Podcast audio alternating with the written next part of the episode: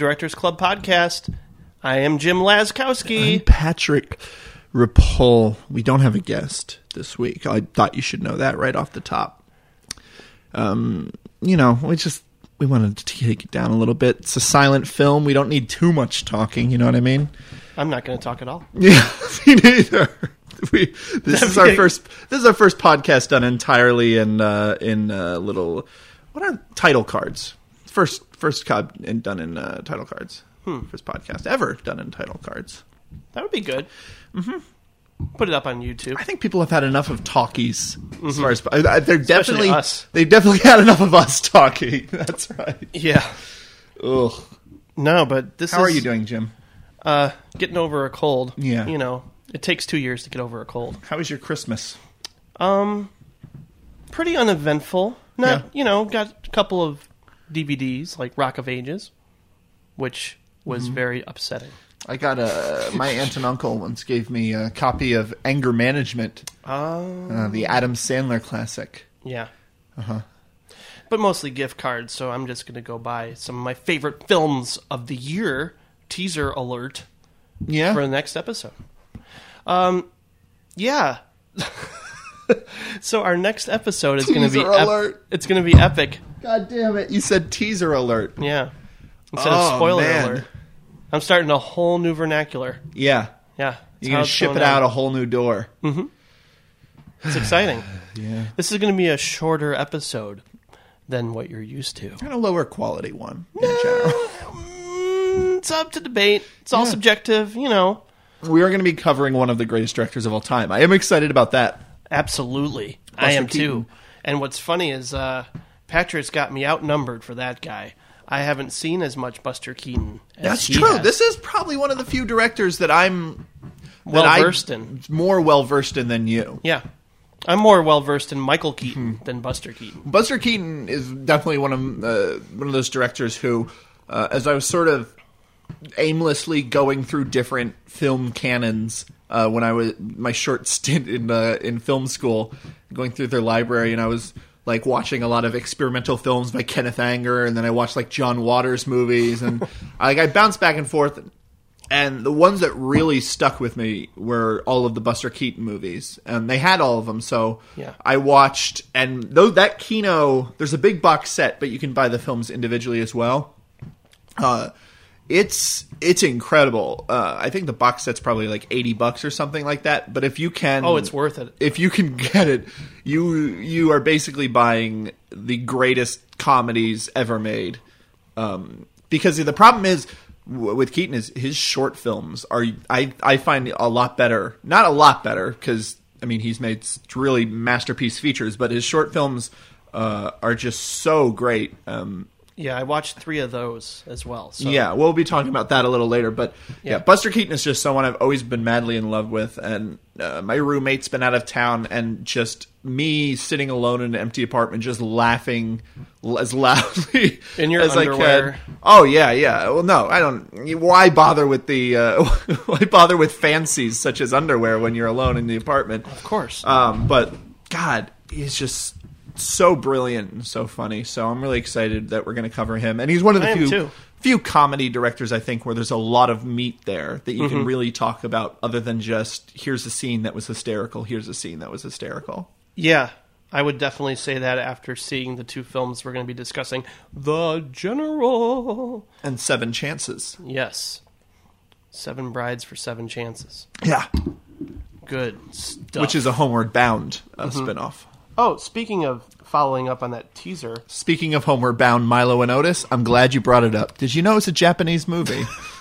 no, I didn't actually. Yeah, it is. Um. Also, like 30 cats died in the making of it. Oh no. Like apparently the the that can't be true. yeah, like apparently like they just really brutalized those animals in Great. the making of that movie. I'm gonna fucking cry when Yeah. I watch Milo and Otis again. Mm-hmm. Oh well, yeah. Also, um, they ate the parrot from Polly at the end of it. No reason, they just ate it. are we gonna just go through it and we're gonna get to Gordy again Gordy, eventually? yeah, all roads lead back to Gordy. Gordy. you didn't let you didn't let me. I was going to connect uh, Polly to Andre, Mm-hmm. and then I was going to go to Zeus and Roxanne, and then I was going to go to Gordy. In preparation for our upcoming clip show episode, I realized there were three episodes in a row where I mentioned the film Breakdown, like it was a big revelation. Like I hadn't mentioned it last episode. It was crazy. My mind is stuck in the land of Kurt Russell versus JT Walsh, apparently. Um, but regards to that, we brought up Gordy a few times too. And you're going to be hearing some of the highlights of the first 50 episodes if I can get through them all by next week. I'm on episode 35. So it's it's been quite the treat. Yeah, Like I said, I've been I, I feel like I, I love Jim and Patrick even more than ever now. Like I seriously feel transfixed and um, I could take or leave them, honestly. oh Yeah, yeah. Well, you gotta listen to some some clips and some highlights. I think uh, there's going to be a lot of manic laughter yeah. that will ensue as a result. But no, there's also a couple of highlights here and there from some real from a, people even smarter than us who were our guests on previous episodes. Even smarter than us, Jim. Please do tell. I know. Can't believe it, right? yeah. Um, yeah, so next uh, episode, it's going to be epic. Uh, we're going to do our favorite films of 2012. Uh, and we really encourage you to leave some voicemails in addition to uh, sending us emails of your top 10 of 2012. Yeah, I know a lot of you guys are kind of sort of holding off till you could see Django and, uh, Zero Dark and 30. Zero Dark Thirty, and uh, That's my boy. That's my boy. Some of you, that's my boy, just came to Redbox, so you're, you know, you, you're waiting for that. You're, um, you know, you you wanted to, uh, I don't know. Uh, I had nowhere to go with that. Uh, okay. But yeah, um, go ahead send those out. Yeah, we, we'd love to hear your, your, your, your beautiful voices out there, too. Or if you don't want to do a top ten, you just want to talk about one movie. Um, just keep it like under a minute. That's Yeah. pretty much the only requirement. You could talk about the movie year as a whole.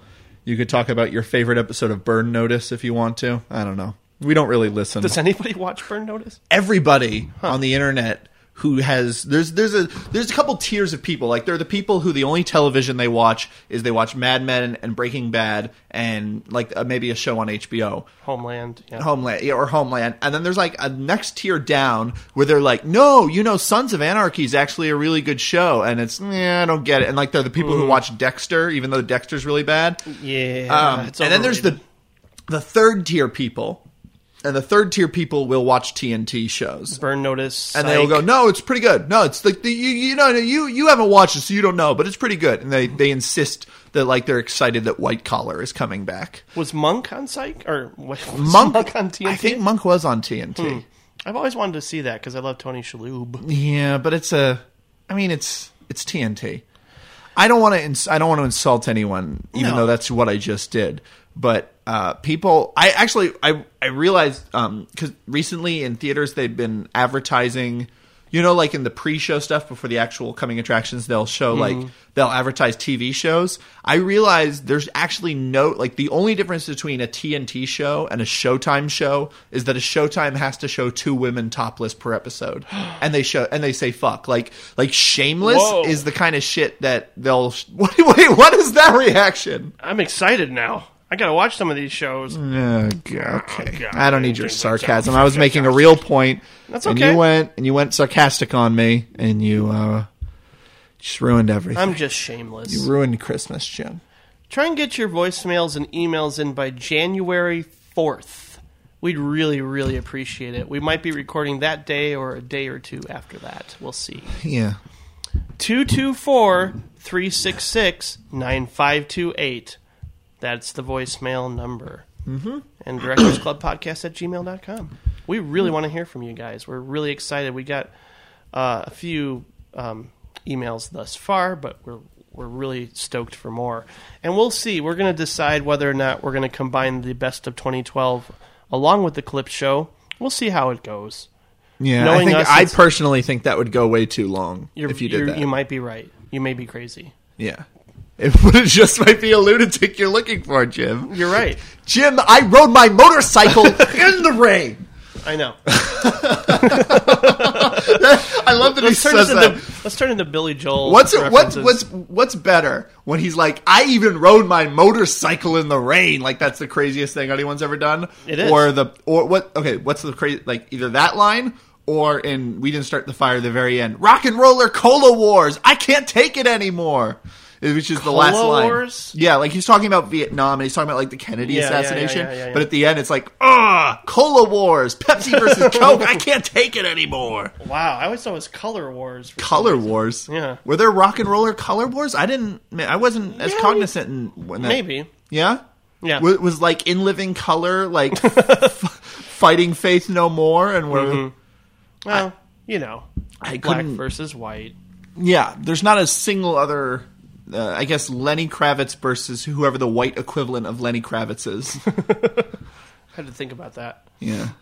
So this is what you get with a guest-free episode, Mm-hmm. and we're really stoked to uh, continue on here because, uh, yeah, like I said, next episode's the big one. We're going to try and catch up with everything between now and then, Mm-hmm. and you'll uh, definitely hear us talk about Django. I'm sure, Maybe. maybe. Maybe it's shit. Maybe Quentin Tarantino don't know what the fuck he's doing behind the camera. Okay, Spike Lee. wow, let's just turn this into the Billy Joel cast. Mm-hmm. Was the do you, do you remember when you were young enough to think Piano Man was a good song? Yeah, but then you know the college frat boys ruined that, and Sweet Really? Caroline, and College frat boys love Billy American Joel. Pie. Well, ah. just Piano Man because it's a song that you know if it comes on the jukebox, they're going to sing at the top of their lungs while they're mm-hmm. drunk. That was actually my school's quote unquote unofficial song, where like every variety show and like every like school function, like the last song that always played was Piano Man. Really? No reason. There's no connection to Billy Joel. It's a song about some douchebag in a bar who thinks he's too good to be playing piano in that bar, and all the people who are like, "Hey, man, you're really great. You shouldn't be playing in this bar." like, no connection to a college prep ca- Catholic school in Lisle, Illinois. But That's for some reason, that's what they did. Yeah. Yeah, Interesting choice. I'd be a lot happier if it was Captain Jack. That would be a great one because Captain Jack will get you high tonight and take you to his special island. I'd play Jars of Clay. and Make everybody happy. I, I could probably reference Jars of Clay songs too, Jim. Oh wow, really? Yeah, I grew up in a very Christian household. That's true. My parents they bought me uh, Christian rock CDs, and they're like, Aw. "Here, here's some rockin' good stuff." And uh, it was like Jars of Clay and the Newsboys and Audio Adrenaline. and Steven Curtis, goddamn Chapman. Yeah, I had I had a couple of friends who were uber religious, and Yeah. I got exposed to some Jars of Clay. And If whatnot. I can't swim after 40 days and my mind is crushed by the crashing waves. oh my god, this is amazing. Yeah, no, I I know Jars of Clay, Jim. You can't pretend that. that Jars I of don't. Clay Club. Whole podcast. Whole podcast, baby. I want that. Oh my Good. god. Oh, So I'm scared. I'm literally scared right now because I can't ask the guest to go first during the what we watched segment. you have the smoothest segues in the business, Jim. I just want you to know that. Yeah. It's very good that you stopped We the could- show to talk into the microphone like this.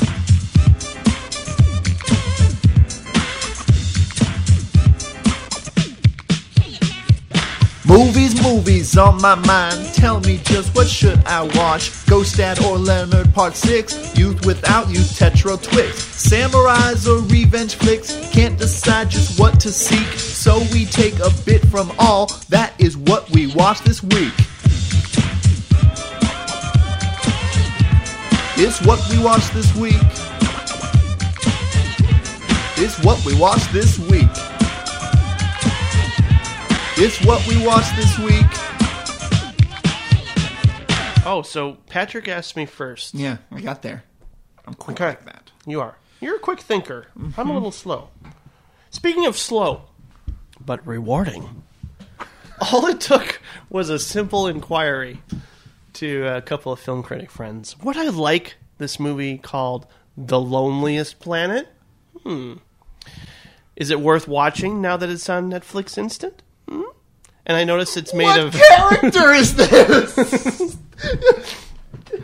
This is You're like happened. this pedantic college professor who delivers all his lectures in questions that are actually statements. like, I don't know. I think I get that from one of the few big laughs I get from Family Guy when Stewie does that. To, uh, oh yeah. yeah, when Stewie does that to Brian when he asks him about his novel. I don't know if I think any of the character stuff in fam. I like any of the like. I don't either. I well, that's a char- I mean, any of the jokes that come from the Oh, okay, characters as okay, opposed okay, to okay. the cutaways. Yeah, yeah, yeah, yeah, yeah. Like I, I would say a good like thirty percent of their cutaways are funny, which means seventy percent aren't. But like I like a good thirty percent are, and that's but the actual stuff where they're like, oh, no one likes Meg, and Chris is dumb, and Stewie is condescending, and blah blah blah. Like, Well, it's it's their version of the uh, sideshow Bob hitting the rake over and over again, where it's just it goes on. O- that is the basis of Family Guy.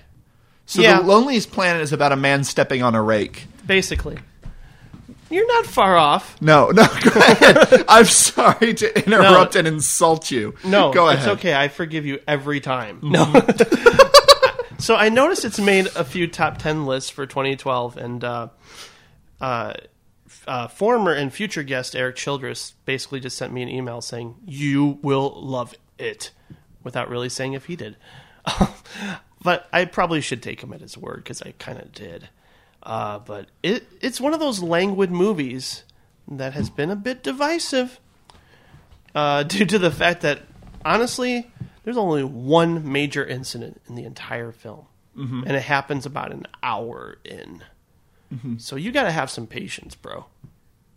Okay, but again, you're just switching to another character. See, we have no guest to discipline what is the us. What is the movie about? Um, it's basically a young couple treks through the Georgian, I want to say, wilderness in Russia. I want to say, I think. Uh, it's like you know they're going on a backpacking expedition together, and they only have uh, a local guide to accompany them. Uh, and at first, I was thinking, what is this building up to? It's really just them walking a lot. It's almost like Gerry. Yeah, I was about to say. It sounds like a setup for a Gus Van Sant movie, especially the idea of one inciting incident an hour in. Yes, it is. I mean, Yeah. I, I would say it almost pays direct homage to that uh, scenario. And I was also thinking, how the hell can you know you talk about the incident for the purposes of discussion? Because it's tough. You don't want to know what it is specifically because you want to be taken aback by it, like I was. Uh, They get stepped on by Godzilla. no, no, no, no, no, no, no, no. I think what's interesting about what happens is how it echoes through the rest of the movie so remarkably, and yet it is never addressed out loud through the couple. And I was like, why are they not talking about what happened at all? Because I think this director is mostly interested in uh, internalized frustration and all the actions are pretty much articulated through the- body language. So is it is it exploring this couple played by Gael Garcia Bernal and who else? and some other girl that's brand new. Okay, who you don't know. Um, is it exploring their relationship or is it being more uh, lyrical, where it's A little bit of they're both. more ciphers? It's an understated exploration of their relationship, Mm-hmm. but it's very lyrical. It's very it's there's a lot of long shots. There's moments where there's like really gorgeous long shots of just this incredible landscape and you hear the score and then bam, you know, smash cut to no score and then them walking and feeling really disconnected based on what happened. It felt like kind of this examination of man versus nature and kind of like how instinct really can fuck with you. Uh, because deep down you're you, you would not normally do something like that under those circumstances. But it was just something that he did without really thinking about it.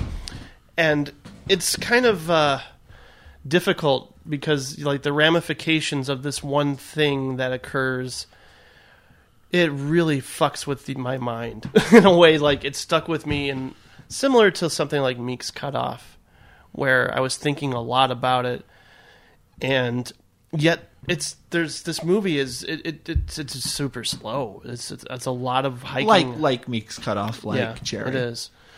You're waiting for the characters to address what happened because that's what you wouldn't expect. That's what you want from a movie. You want confrontation. You want them to externalize what they're feeling, and you don't get that. So I'm warning you going in.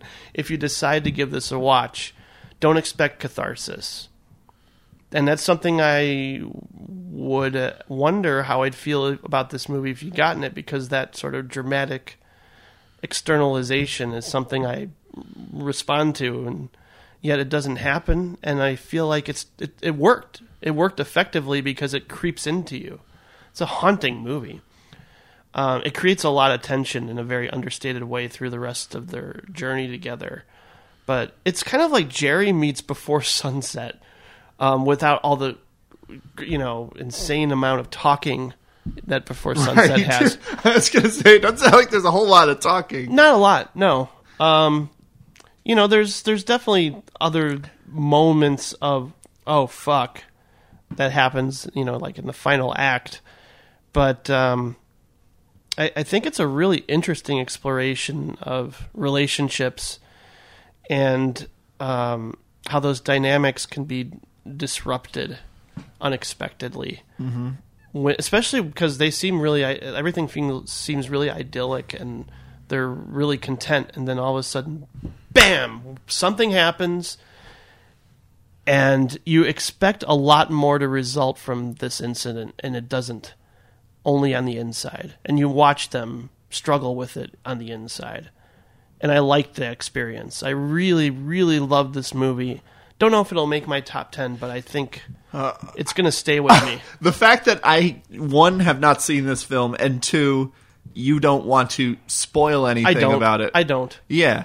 Uh, like it makes this a very hard thing to talk about, but I'm trying to get a grip on what you're saying. Like, uh, is it is it surreal that like do, like do you buy that this couple wouldn't talk about quote unquote it about the inciting incident, or does it seem like it's That's hard because it's me projecting a little bit because I'm expecting that because that's what I would have done. I would have addressed it, and they don't, and I don't. I th- But do they set up the characters as people who wouldn't, or I Um, want? I guess what I'm trying to get at is, do Yeah. these people feel like three dimensional human beings, Yes. or do these people feel like like people Metaphors. set up? Yeah, people set up to uh, to uh, sort of create a larger sort of statement or lar- larger sort of tale. No, I think they're set up very well. I mean, again, we talk about you know long build-ups with something like Wages of Fear. Here, it's you know very more minimalized, and it's just involves two people really and an outside guide who sort of witnesses it. But um, I think it's just the shock, and they don't want to talk about it. I, th- I, I mean, there's definitely they like I said through body language and other um, moments later in the film, in a way, I think they are addressing it, but just not directly, not out loud, not like in a therapy session. Like, I can't believe that thing that happened, you know. And in a way, I kind of appreciated it because that's it's sort of playing with conventions and expectations in that way, and I like that. Um, I was surprised because again, I'm expecting it, but I'm glad that it didn't give me that because it, it affected me in a different way that I'm used to with most movies. So, I mean, I think if you're fans of Gerry or Meek's Cutoff, you might respond to it. But I also think it's it's a really good, again, micro level sort of examination of just two people who seem very happy, and then all of a sudden something can change that within a moment's notice, especially when you're out in the middle of nowhere. So, I think it's a beautiful movie. It's beautifully shot. Uh, I'm not too familiar with this director. I think she's only done one other movie, so I'm gonna probably be checking it out. It's pretty good, to say the least. I think it's yeah, no, I've I've heard of it's it. on Netflix Instant. I encourage you to watch it. Uh, it, it. I will say that it keeps it from being a great movie. Like it's kind of an A, a minus for me because it does feel long. I feel like it could have been a ninety minute movie if it wanted it to be. oh, how long is it? It's two hours. Uh-huh. So I mean, I mean, there's just a lot of trekking, and there's a lot of beautiful shots of them, you know, uh, Yeah. backpacking. And I wish I had seen and- this because, like, it's almost like Uncle Boonmee or like Yeah. Phil, or me or you know Meek's Cutoff. A lot of films that we talked about in our last like, end of the year episode that are uh, that I feel like it's difficult to talk about. they're already general. they're already hard to talk about. But then when also you the other person has not seen them, trying to describe them, like Yeah. how the hell do you describe the appeal of Uncle Boonmee? Uh, what what's the full title of that film? Uncle Boonmee lives past lives or yeah. it's- Uncle Boonmee's Past Lives or something. I can't remember the full title of that film, but like that's like that's a movie. I there's no way to anyone who hasn't seen it, I'd be able to describe why Uncle Boonmee recalls his yeah past recalls lives. his Yes, past yes. lives. Yeah, no way I'd be able to describe why I liked it. No, So I, I'm same here. It's it's a. I would definitely say both are meditative films. Like they're they they sort of invade your mind in very interesting ways. yeah, So I, I, I don't know. I, I really responded to it, and thanks Mike D'Angelo for bringing it to my attention. He's a he's a great film critic. and Erik Yes. Childress And more, Erik more Childress. directly bringing it to your well, attention. I, I saw it. I saw it on his top ten, uh, Mike D'Angelo's list, and um, I, I I really do like his writing quite a bit. We don't always agree, but at the same time, I uh, I trust him. oh yeah. So, what have you seen lately? Um, I watched. Uh, I, I- there was the Music Box had a double double feature where they uh, played Kill Bill Volume One and Two, Oh, and they also played Grindhouse. wow! So I saw uh, I saw both of those. Um, I could talk. That's a long day. Yeah, it's a seven hour. It's a Yeah. seven hour trek. Um, I was kind of hoping that they'd go the extra mile and like splice because the Music Box has a bunch of trailers they always bring out for the Music Box Massacre and stuff like that. Oh, I hope they include the trailers for. No, no, they, well, Grindhouse. That's part of the print. That's Oh, not. Good. You can't. You can't. There's literally no way you could make Grindhouse like Yeah. you could even construct the print without including the trailers. But, um, uh, Kill Bill is probably better than I remember, but also, um, like I just it makes you. I think Kill Bill is probably even more than Pulp Fiction. I think the fact that Pulp Fiction is like a perfect movie and Kill Bill isn't makes Kill Bill only a better example of why Quentin Tarantino is so exciting a filmmaker because Yeah. he makes these movies that are so odd and approach things from such strange directions and are really oddly structured um, to the and to the point where I there are no Quentin Tarantino movies that I'd put in my top 10 movies of all time probably not my top 20 movies of all time like there are no Quentin Tarantino movies that I'm just like madly in love with I think they're all brilliant but they're but Yeah. on a personal level there's I don't really there's not any of his movies that are just really important to me or that I connect with but I'm always more excited about his films coming out than anyone else's of the year because he is the most consistently able to surprise you and most consistently able to go. And he has this like crazy imagination um, and I think Kill Bill probably is the best example of his imagination. It makes me very happy that we had a Paul Thomas Anderson movie and a new Quentin Tarantino movie in the same year. Yeah They're my two favorite. Like, I mean, in terms of new movies, they're coming out. I can't wait to see them. I, right exactly So, Paul Thomas, I would say now that There Will Be Blood and The Master have proved themselves to be very similar in approach, um, I would say that maybe like Paul Thomas Anderson, because what I'm talking about specifically is the fact that Quentin Tarantino, you don't know what he's going to do. Right. You don't know, like if you like Reservoir Dogs gives no indication for Pulp Fiction, and Pulp Fiction gives no indication for Jackie, Jackie Brown, Brown, yeah. and Jackie Brown gives no indication for the Kill Bill films, and those films give no indication for Death Proof, and Death Proof and none of the other films give any indication for Inglourious Basterds, and yet Yeah. they're all very Quentin Tarantino films. Yes. Whereas Paul Thomas Anderson, I feel he's had two phases of his career. He's had the uh, Boogie Nights phase, and he said that There Will Be Blood phase, and yeah.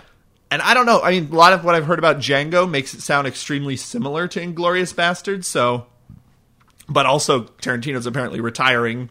Um, For good? yeah, uh, well, it's No. quote unquote retiring, quote unquote for good. You know, uh, eh, yeah, he, He's and- got a couple more, I would think. Well, no, no, no. I mean, not. He didn't say he's not making any more movies, Right, but he's right. saying that he's not going to be the kind of person who's going to keep. Yeah, yeah, yeah. Like, he's forty nine. He's almost fifty. So, like, he's he, he doesn't want to be the person making movies when he's seventy. So, Sure. And with the rate he makes films, that means what we have two, three more Yeah. Tarantino films. So, uh, maybe he has found a groove. But my point is um, that Kill Bill is probably a more better example of that because it's so weird and odd, and because it's so inconsistent from scene to scene. One of the things that I, I saw it with my girlfriend Carly, and one of the things that drove Carly nuts is like the the insane amount of fonts he uses, like in all the title cards. She's so hyper aware There's of that stuff. well, right, but I mean, it's it's, It's a very true. it's a very like that's the point he's making is he's trying to find this sort of like he, he's finding a waypoint, like uh, a sort of meeting ground in between all of these weird exploitation Yeah. genres and all these films that he loves and. He's throwing everything against the wall and seeing what sticks. Right, and uh, I mean, I think in Pulp Fiction you don't you can't tell. Like Pulp Fiction is clearly inspired by like Pulp all Fic- all of his movies. Yeah. Not not like honestly, Pulp Fiction's not that inspired by actual Pulp Fiction. Like there's no there's no detective novel. There's no like Elmore giallo Leonard, that you're going to see. Well, yeah, Elmore Leonard is different. Elmore Yeah. Leonard, like if you're talking about typical Pulp Fiction, Sure, sure. like it's the it's really not it's more that it's more that all of the genres that did inspire him were very Yeah. kind of dirty and and uh, not necessarily renowned and not necessarily as well scholared as they are now in 2012 Right. um, but so that's sort of what he was referring to but uh, like that movie feels very complete and very perfect and it doesn't feel like it has any loose ends it doesn't feel like it has any No, weird angles. like that movie's just tight and perfect. And kill bill is the opposite. Kill bill Mm-hmm. is just his id and there's just a scene where it's just oh now there's narration randomly and now Yeah. there isn't. Like i think sonny chiba randomly narrates uh, right after the bride kills vivica a. Fox. Mm-hmm. And that's the only time you ever hear his narration and Right. there's a section that's in black and white and there's then there's a section in color and then there's an anime section and then there's the you know Have you ever watched them both back to back before? i just did Oh, well, I mean, I'm just saying. Oh, before that? No. No. Okay. Because I remember just feeling pretty restless with Kill Bill Volume Two, and it wasn't like because I was like, "Oh man, it has to be nonstop I, if action." I just if I did, if I just say one thing about Kill Bill Volume Two, uh, I think it suffers. I mean, both films suffer from this, but I'd say Kill Bill Volume Two, since it's more character driven, it suffers from the fact that Uma Thurman isn't that great.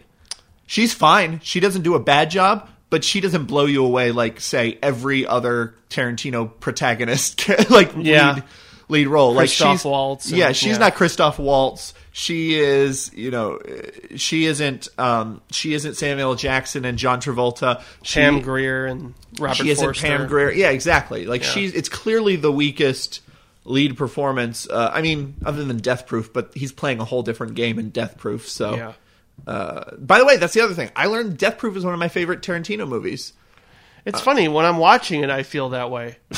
Yeah. You know, No, it- it and he's sort of renounced it. perfectly He's like he uh, like the Hollywood Reporter Directors Roundtable thing that came out.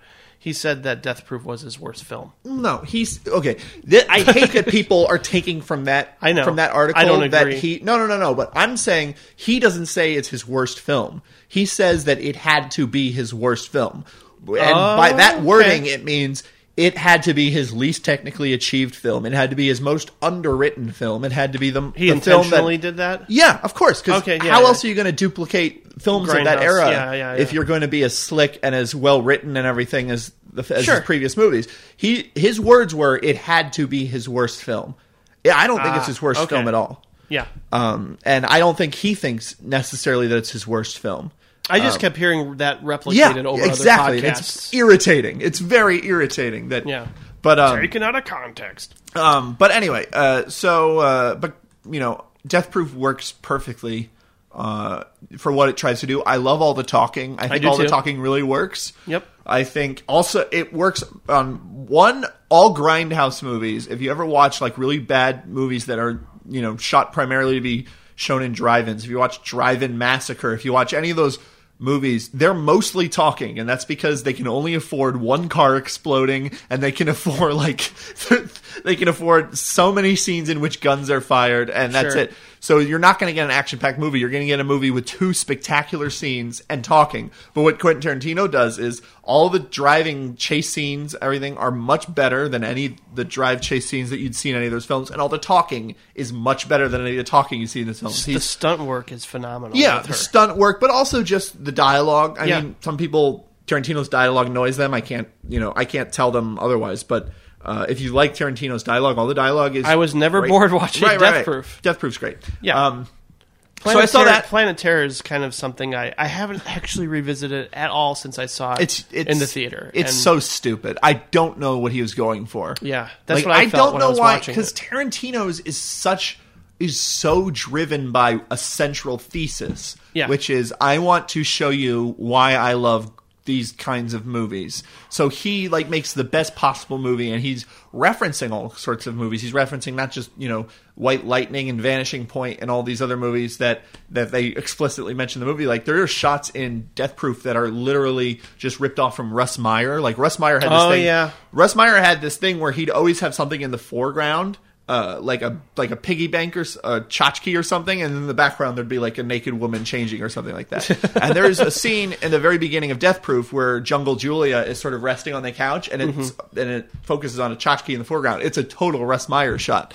So like he's showing you this is why I love all these movies. Right. And this but I'm going to do it and I'm going to limit I'm going to restrain myself the way that the people who made these movies I love were restrained. Unlike all the other films I've made where I've had this this kind of freedom and budget and all these amazing actors. You know, like I'm going to limit myself one incredible actor and that's Kurt Russell and everyone else I'm just going to find, you know, like uh, I mean, obviously Russ, Russ uh, Rose McGowan and and stuff like, but mostly it's just you know he limited Does himself. Michael Parks show up in that?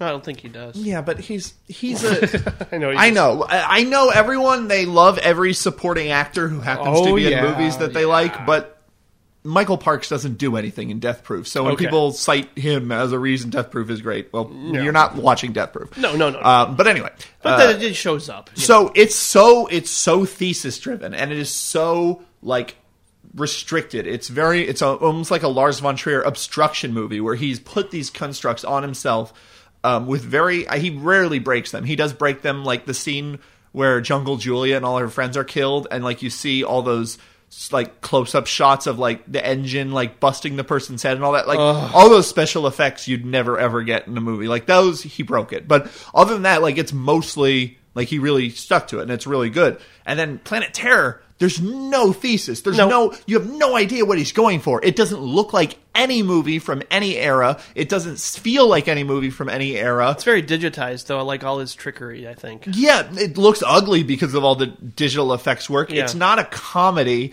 It like it's trying to be everything, and it ends up being nothing. I, it's kind of fun just because like it. There are moments that are genuinely funny, but in general, that movie is just a fucking mess. And it's weird that it got paired with Death Proof, which feels like such a. Yeah. It almost feels like an art project, uh, as opposed Something to like Hobo with a shotgun might have been better. Uh, yeah, because that hobo with a shotgun pr- is pretty good at replicating trauma. Yeah, Um, I mean, Yeah. hobo with a shotgun. They're, just a nice contrast from Death Proof. But at the same still- time, that is an entirely different aesthetic and Yeah. entirely different tone than But it's the kind of films that. It, it in the film it's consistent, but if you double feature it with Death Proof, it still doesn't make much sense because they're just coming from two different eras. Uh, yeah, like if Hobo that. with a Shotgun feels more like it would be on a version like if they made a uh, Grindhouse 2 and it was Grindhouse 2 the VHS years and it was Hobo with a Shotgun and some other film that was Black made to look Dynamite. like uh, again Black Dynamite is a Grindhouse film. Black Dynamite might be a Yeah. better example, but I actually don't like Black Dynamite that much. Oh. It tries to be funny a lot and it's not very funny and that's that's the that just kills it for me. But it does a very good job of duplicating uh, I think a lot of era. it is funny. I mean, I, there's definitely some moments where I'm Yeah. like I'm yawning. But So that was Tarantino. I do want to quickly talk about Les Mis though, because I saw Les Mis. oh, I'm still chewing on it. I uh, I I I'm I'm interested. I don't know. Um, Yeah. I've I'm not too familiar with the play. Oh no, No. the musical. Uh, Yeah. it's basically an opera or the book. Mm-hmm. Okay, then you shouldn't see it, or maybe I don't know. I do have a curiosity about it just because of the acclaim it's gotten. I know some people have been not too crazy. I'd say it. most people haven't been very crazy Oh, about okay. it. I, I wouldn't say it's a very acclaimed film, mm-hmm. um, outside of certain you know critics or whatever. But in general, it's not a film on the level of Dark Zero Dark Thirty or or, Yeah, Link- yeah, or yeah, Lincoln or Argo or Well, other they're all just that saying are- it's going to get nominations and Well, you know. there's yeah, but they when you say a film is going to get nominated, you're not actually saying how you feel about the film's quality. You're saying Sure. it's the type of film that will be nominated. Yeah, I know. Um, it's the the material is really great. Um, I love the musical. Um, so the fact that it's already and it's mostly the musical, he changes a little bit. A lot. I've seen people complain about the changes he makes. They're not important most of the time. They don't really significantly change it. Um, he had to cut some stuff for time, and that makes sense. And so But he still has the weird angles and stuff, the oblique kind of angles. I of- don't know what he's doing. Tom, like you saw the King's speech. How did you feel about the? Didn't wasn't that The in the- cinematography was a little jarring at times. I was kind of like, why are you shooting that? Like, why is there Yeah. so much space between, like, you know, uh, Colin Firth? Right. Well, there's like, there's the photography rule of thirds, Yeah. which is you don't want uh, you don't want the subject right in the center of the frame unless you're like Wes Anderson or something. You you want the center in the yeah, or you want center in the like the first third or the last third. But like he's like operating on like the rule of eighths, where there are, there are entire songs by of in this in this uh, movie. Where like the main character is only in the bottom right hand corner of the screen, and there's nothing going on the rest of the screen, and you don't know what the fuck he's like trying to do. It's like an anticipatory setup, you know, like you're expecting someone to step in the background, but it just never Yeah, happens. like airplane style. Just like people doing something crazy in the background that you're supposed to keep an eye out for because there's so much wide open space in the right, background. right, yeah, yeah. Okay, so uh, so his directing style is very weird. It doesn't kill it for me because as a movie, it's already so big and Mm-hmm. so operatic. I mean, it's an opera. It's so fucking operatic that it's you're not breaking the reality in the way that he broke the reality for me in King's Speech. But at the same time, he shoots the movie almost entirely in close-ups. Like like Passion of Joan of Arc or something. Like it's really weird. It- he has his weird angles, which for every one time that makes a really striking image, there are like three times where it's you don't know why he's doing it, and it's really distracting. He has this weird editing style where like he'll edit way too much in certain sequences and then there's certain sequences he doesn't edit at all and you can't really tell why like it's hard to find a purpose behind any of it it's not story driven there are hardly any frames like there are hardly any shots in which two characters are both on screen talking to each other it's all close up close up close up close up close up close up like, Interesting. I almost wonder if it was a budgetary thing. Like he couldn't he couldn't properly recreate. Like he didn't have the budget to make big sets, so instead of showing the sets, like he he uh, shot people on sound stages with a lot of digital stuff, uh, you know, green screens, and they added it all in the background, and it'd be cheaper that way. But Yeah, I'm curious, like watching this and like Anna Karina Karenina back to back because I heard that one's also very um, interestingly shot. I mean, I'm I'm actually really excited about Joe Wright because I think he does really interesting things with the cinematography. Whether if it's just like crazy um, uh, long shots without any breaks, any cuts, it's also just he's got a lot of energy to his camera work that I think is interesting. But I'm like, what would he do with that? With you know, I mean, I mean, he didn't really do that too much in Pride and Prejudice, but it was more like atonement. He got really ambitious with the camera. well, I think I, th- I think as a director, Pride and Prejudice that was what his first feature. Yeah, So he couldn't do as much of that because Right. he, he wasn't yet a, a proven product, and he didn't want to scare I off. I just think in comparison, there have been some defenders of uh, both of those films in terms of the, like how uh, inventive they were with I the would, camera work, I, or just I would they didn't want to love, keep it still. I would love to hear someone explain to me why the King's Speech and Les Mis are shot as they are because that makes no sense to me. And if someone would just write something, they like very calmly going, "Yeah, this makes sense because this is the st-" like." I mean, it's just an odd choice. I think I don't know. I don't know why. right, he but he makes the choice for a reason.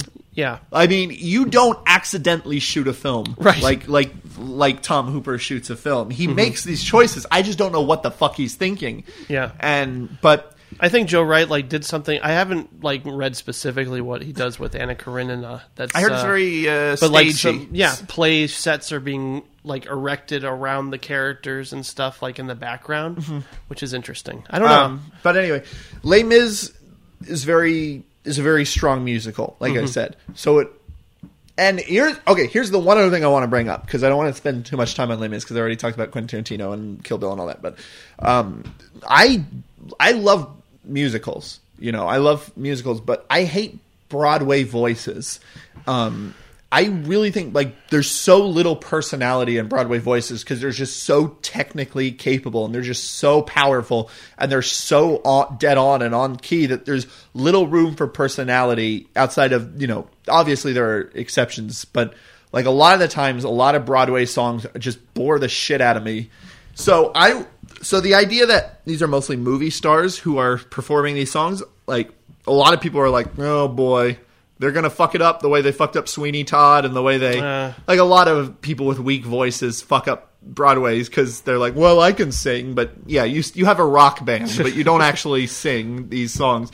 Um, I was excited for that. That was actually one of the things that made me more excited about the movie was the fact that there'd be apparently Tom Hooper's style was he was recording a lot of the singing on Live. set. Yeah. live on set. It was more acting singing as opposed to Hmm. Broadway singing.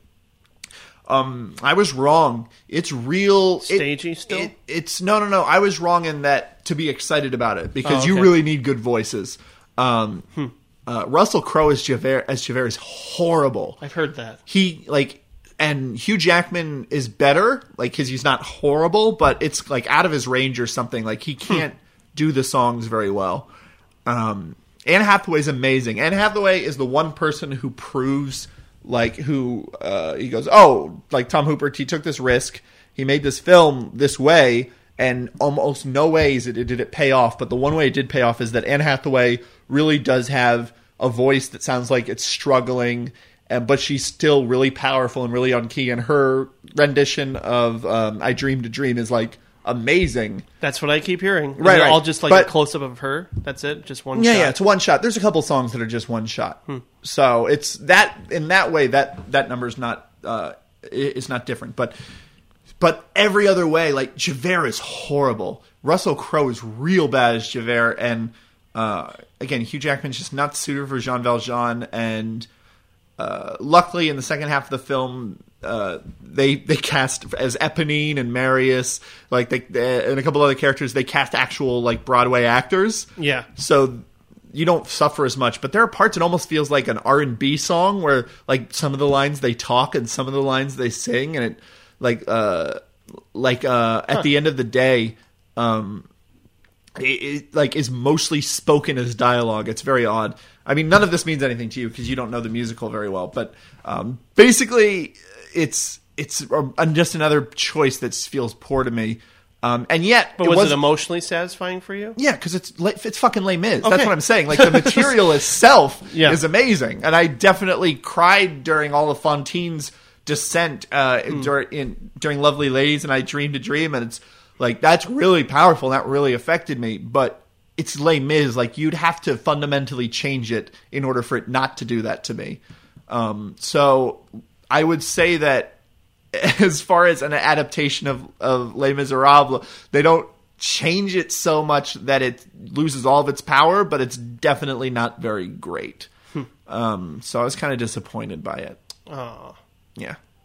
that's interesting. Like, uh, I don't know. Has Les Mis been adapted a lot into other The book, Yeah, the book's been adapted a couple times in a film. Okay. This is the first musical I see. like, adaptation. Interesting.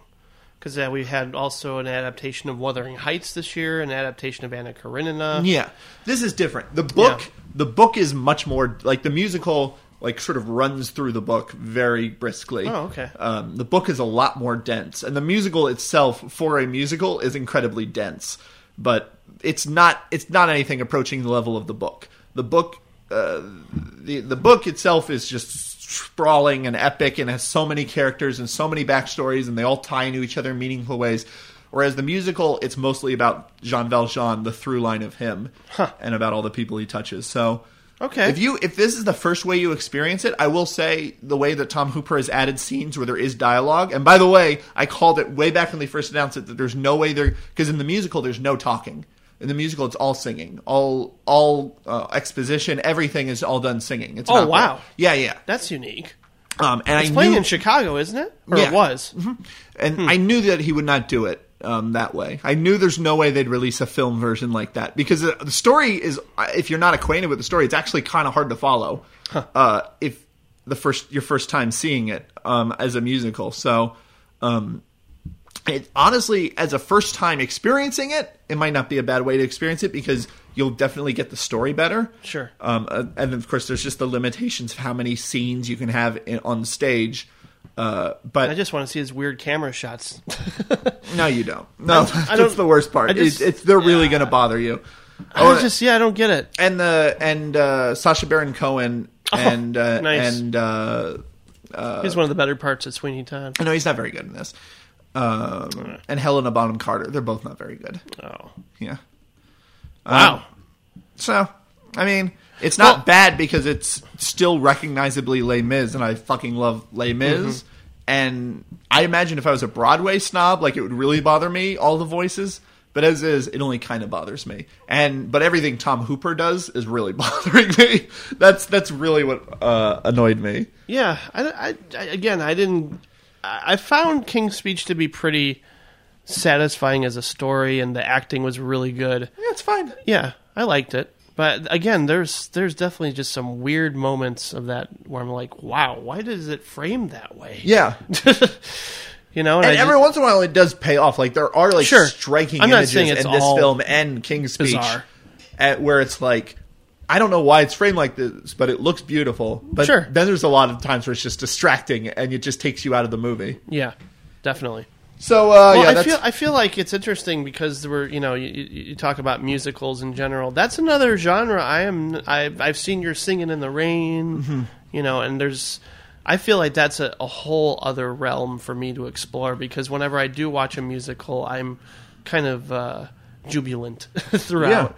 I well, if it's something you like, and I this do. is this is for people. I think film fans in general tend to over. I think it might it might even be the Tarantino influence. They tend to uh, film fans in general, at least the ones on the internet, they tend Yeah. to over favor genre movies and anything that's on Criterion, and they tend to overlook American uh, musicals. They Sure. because because they so maybe it's because they because they so idolize the new Hollywood dynamic that that killed off the Hollywood musical that they they don't go back and watch see what made those musicals great. But if you like those, like definitely uh, check out you know any Gene Kelly musicals. Sure, yeah. Um, yeah, like you can do it by Star. Um, you know, definitely. I uh, want to see some more Judy Garland because I yeah. only know her from Wizard of Oz, to be honest. Oh, so you haven't seen uh, Meet Me in St. Louis? Nope. Okay, I'm, I'll make you a list. Please I'll do. make you a list. Meet me in St. Louis. Uh, I will. I will. Summer I got, it's a long drive, but I'm willing to meet you there if you Yeah, want to no, give me the list. Meet- and, no, no, no. For real though, Vincent Minnelli, uh, Meet Me in St. Louis is a very odd, like oddly structured film in which there's no one plot. It's just following a family over the course of a year. Um, in and it like it's very seasonal. Where that's where Judy Garland's rendition of "Have Yourself a Merry Little Christmas" comes Oh. from. There's a really fun, uh, like uh, Halloween vignette. Like there's a lot. And it's that's cool. so you okay? So you, real quick, meet me in St. Louis, Summer Stock, um, and A Star Is Born are like the three Judy Garland movies that you must must see. Okay. and then um, for Gene Kelly, you want An American in Paris, you want Singing in the Rain, Yeah, I've seen that. Everybody's seen that. Uh, I hope. you want. Uh, no, he wasn't. Easter Parade is Fred Astaire, though Fred Astaire and Ginger Oh. Rogers movies are a whole other Yeah. Ball game. But uh, yeah, like Yeah, Summer, it's it's it's silly. I mean, I fe- I feel like I agree with you to some degree with I understand if people don't like musicals because they are a very they they only it's not like there are musicals that do rock mu- like rock operas are generally just fucking horrible because they're not they're not good examples of mu- of like Broadway show tunes and they're not good examples of rock Right. like they're just really gross in between I'm just going to put on Phantom of the Paradise for the yeah there's Phantom time. of the Paradise there's Jesus Christ Superstar there Yeah. are exceptions but mostly most rock operas are horrible and if you don't like show tunes then most musicals like the the whole attraction of them is going to be lost on you um, so it's uh, so but if you do like musicals you've seen you know just fucking man up don't feel insecure in your masculinity and be like oh I don't know I That's yeah, definitely I not guess I love I, I guess feel very secure. like, oh, I don't want to see people dancing. I don't. Oh, American in No, Paris. no, like, no, no, I- fuck you. I want right? to see people dancing, Absolutely. singing and dancing, enjoying life. Yeah, It's beautiful. musicals are great. Yeah. Um, Les Mis is not singing and dancing, Mm-hmm. enjoying life. In fact, I liked Chicago when it came out. I don't know if yeah, it would hold Chicago. up. Yeah. Chicago's shot like a music video. It's not the same. Yeah, yeah. You got to shoot it. I mean, we're going to be talking about this. May be a good transition point for Buster Keaton. I agree, because you're going to talk as- about a musical, you're going to talk about people dancing. You want to see them dance. You don't want the you don't want the editing to do the dancing for you. You don't want Sure. the avid to dance. You want the people to dance. And all of those really great uh, Gene Kelly musicals and and stuff where he's and Fred Astaire musicals, it's all one shot and it's all full body. You see their whole full body. frame, you see the whole everything in one. Yeah, that's yeah, good. absolutely, and that's important. And most musicals don't do that now. Um, though I have heard that the Step Up movies um, are actually very good at that. Are very good at shooting musicals, um, like shooting musical numbers. Colin is a fan. Yeah. he's a legitimate fan of those movies.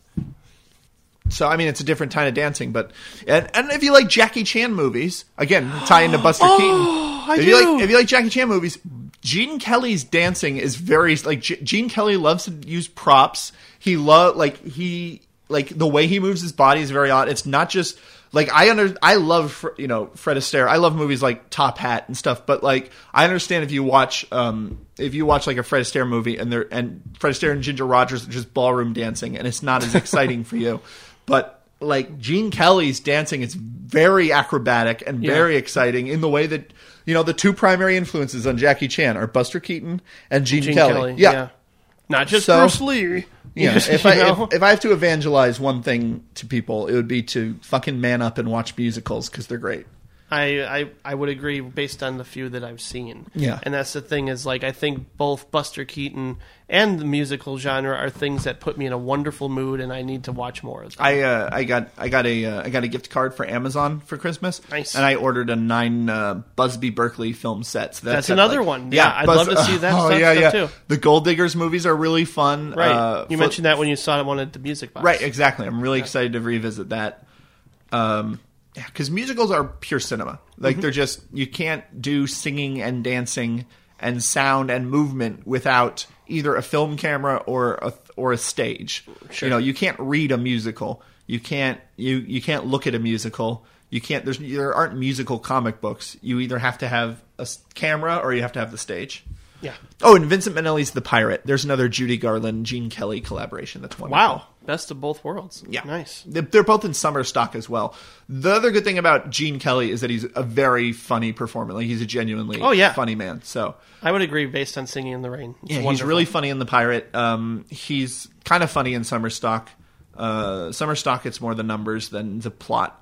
But there are some the best musicals like the Gold Diggers uh, series and stuff like you are really good co- like screwball comedies, and then when the music numbers come, they're really good musicals. so anyway, blah blah blah blah blah blah blah. Very good, Patrick. Yeah. Very good. I think we're ready to talk about the director of the episode, though. Yeah. Buster, Buster Keaton. Keaton. Buster Keaton. That's the man. Buster.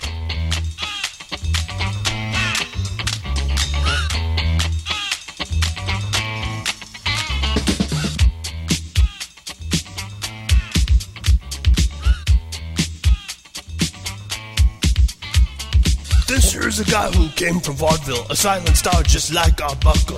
With a blank expression upon his face, he's hopping and busting all over the place. It's a legend, Buster Keaton. Bet you thought I'd say Liam Neeson. Sure, you could just watch Charlie Chap, but Sherlock Jr. is where it's at. He's a stuntman with a vision, crash and smash with such precision. Neighbors and cops, one week college, seven chances, the haunted house, and holy shit, he falls and flips, gets chased by chicks, he takes his licks. Buster Keaton can do it all. If you don't believe me, watch the general. He's Buster Keaton. He's Buster Keaton. He's Buster Keaton. Yeah. uh-huh. Buster Keaton was born Joseph Frank Keaton into a vaudeville family. Keaton claimed he was having so much fun that he would sometimes begin laughing as his father threw him across the stage. Noticing that this drew fewer laughs from the audience, he decided to adopt his famous deadpan expression whenever he was working. Then in 1917, Keaton met Roscoe Fatty Arbuckle at the studios in New York City. During his first meeting with Arbuckle, he asked to borrow one of the cameras to get a feel for how it worked. He took the camera back to his hotel room, dismantled, and reassembled it. With this rough understanding of the mechanics of the moving pictures, he returned the next day, camera in hand, asking for work. Then, after his successful run with Arbuckle, Schenck gave him his own production unit, Buster Keaton Comedies. He made a series of two reel comedies, including One Week, The Playhouse, Cops, and The Electric House.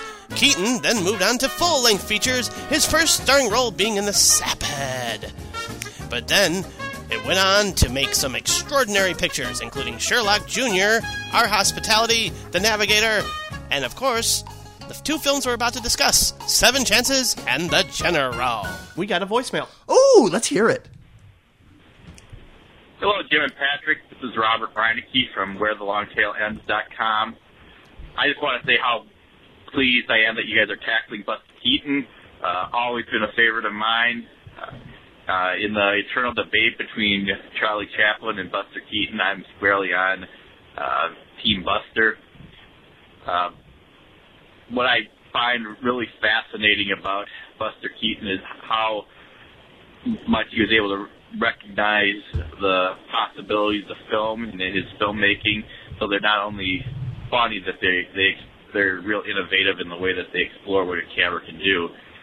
He doesn't necessarily just record the gags, although the gags he records are flat out funny, but he, he's also able to cons- uh, use the medium itself to construct the gags.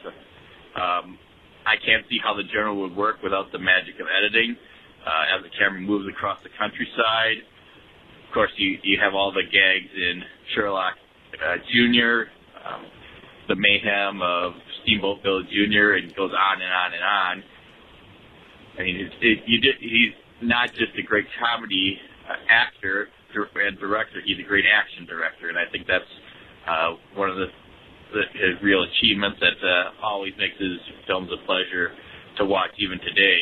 I, I think he's definitely the forerunner of people like uh, Jackie Chan.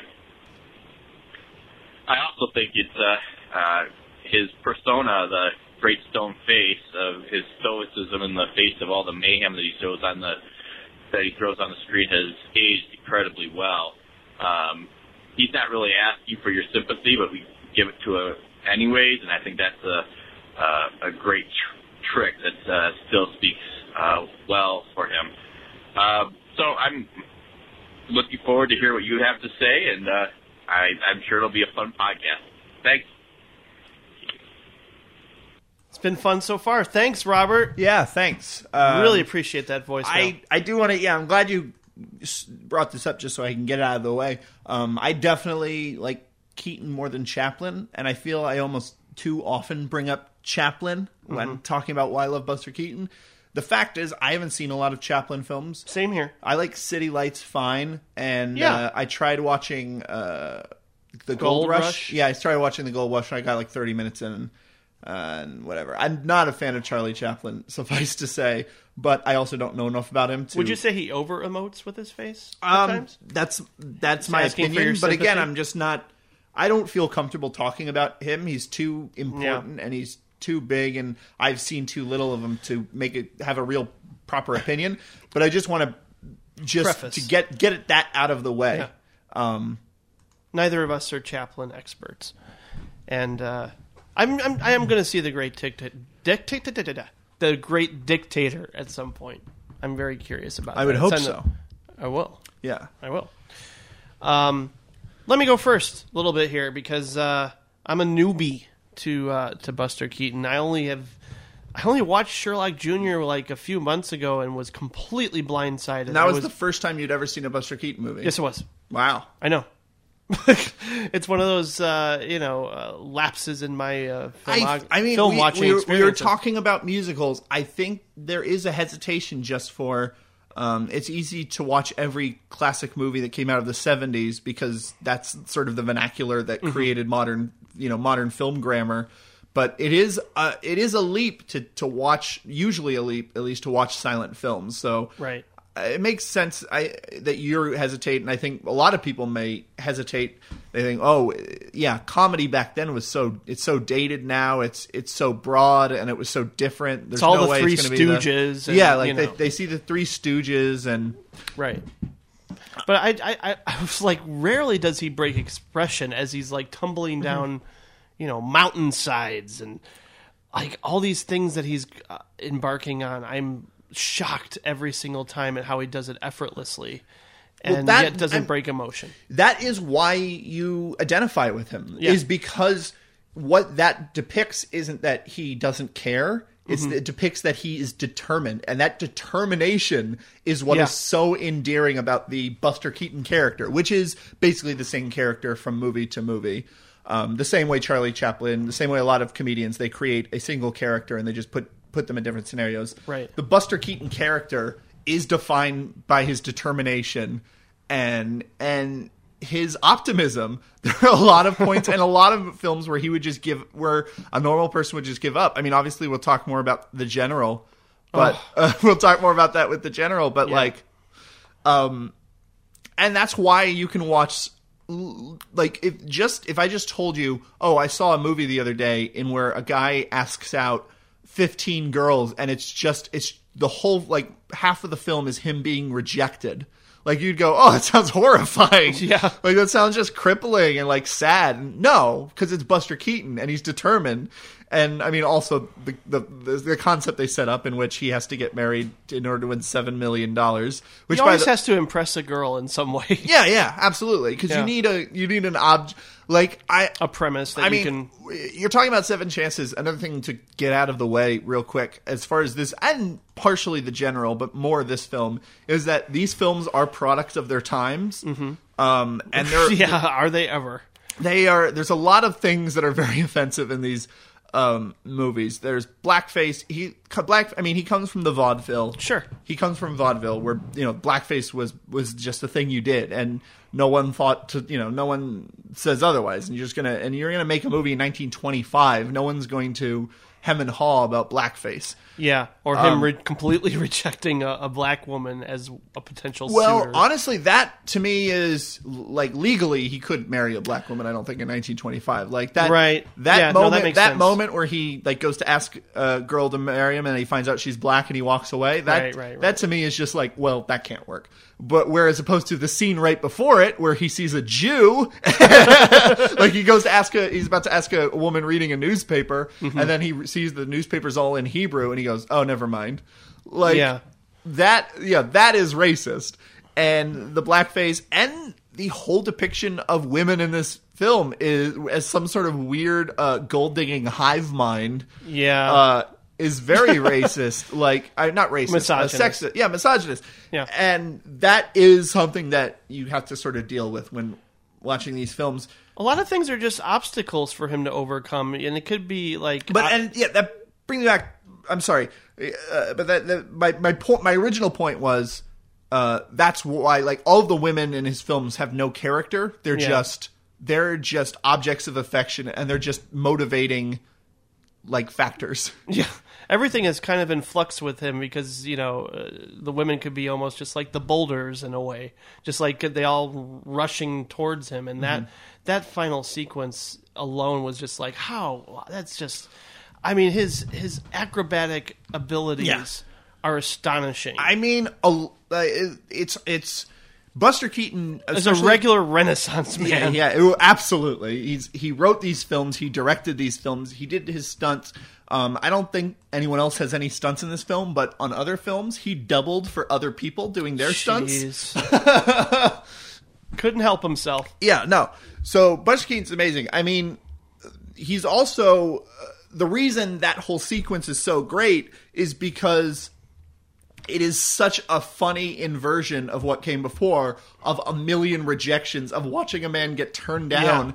of chasing women around for 30 minutes and then all the women start to chase him. Like that like it's so preposterous. And he he loves creating you know he loves creating these ideas. And he's very left brained in a way where he designs these sequences like an engineer um, but but his sort of chief goal is is to make these very surreal sort Surreal, of moments. Yeah, yeah. like fill the screen, like have have have him walking down the street, and then just slowly fill the entire background behind him with with brides. And I also just like he, he seems like he's just a, an observer through all of this. Like, and, and there's no song and no dance, no sentimentality. Uh, you know, I again, I mean, we'll talk more about some of his other things, but the only Buster Keaton can turn like this, you know, a house into a merry-go-round, and that's like I feel like that's how he approaches a lot of things in general. He's like, well, how can I make this fun and exciting and, and energetic and just grab the audience in a way and take something like a house and just you know make it a life onto its own. He's really interested in you know in, inanimate objects as becoming something more, and I think that's really great. Even if there are obstacles for him to overcome, I think what he provides is like this really incredible timing and this inspired like sense of space amongst everything. the sense of space is probably my favorite thing going back Yeah. and watching all these movies. Um, there are no films in the silent era or otherwise that are shot like Buster Keaton films. Oh no. Like the I mean, part of it is just silent films. The vernacular was you shot it like a stage play with intermittent close-ups and stuff. Um, I would say none of Buster Keaton's films fa- feel like a stage play, but the, the but yes, the camera is going to be more pulled back in silent films. They're not. It's not going to be as close up. It's not going to be Tom Hooper shooting Les Mis. Sure. all- unless I mean, I when I was talking about Les Mis, I brought up the Passion of Joan Arc, jo, uh, Joan of Arc, which is all like close ups, and and that's the point. But other than that, it's going to be the camera's going to be farther back. But can't but Keaton pulls the camera way back. Oh, yeah. like So you can Keaton see the will be a little whole speck, um, because.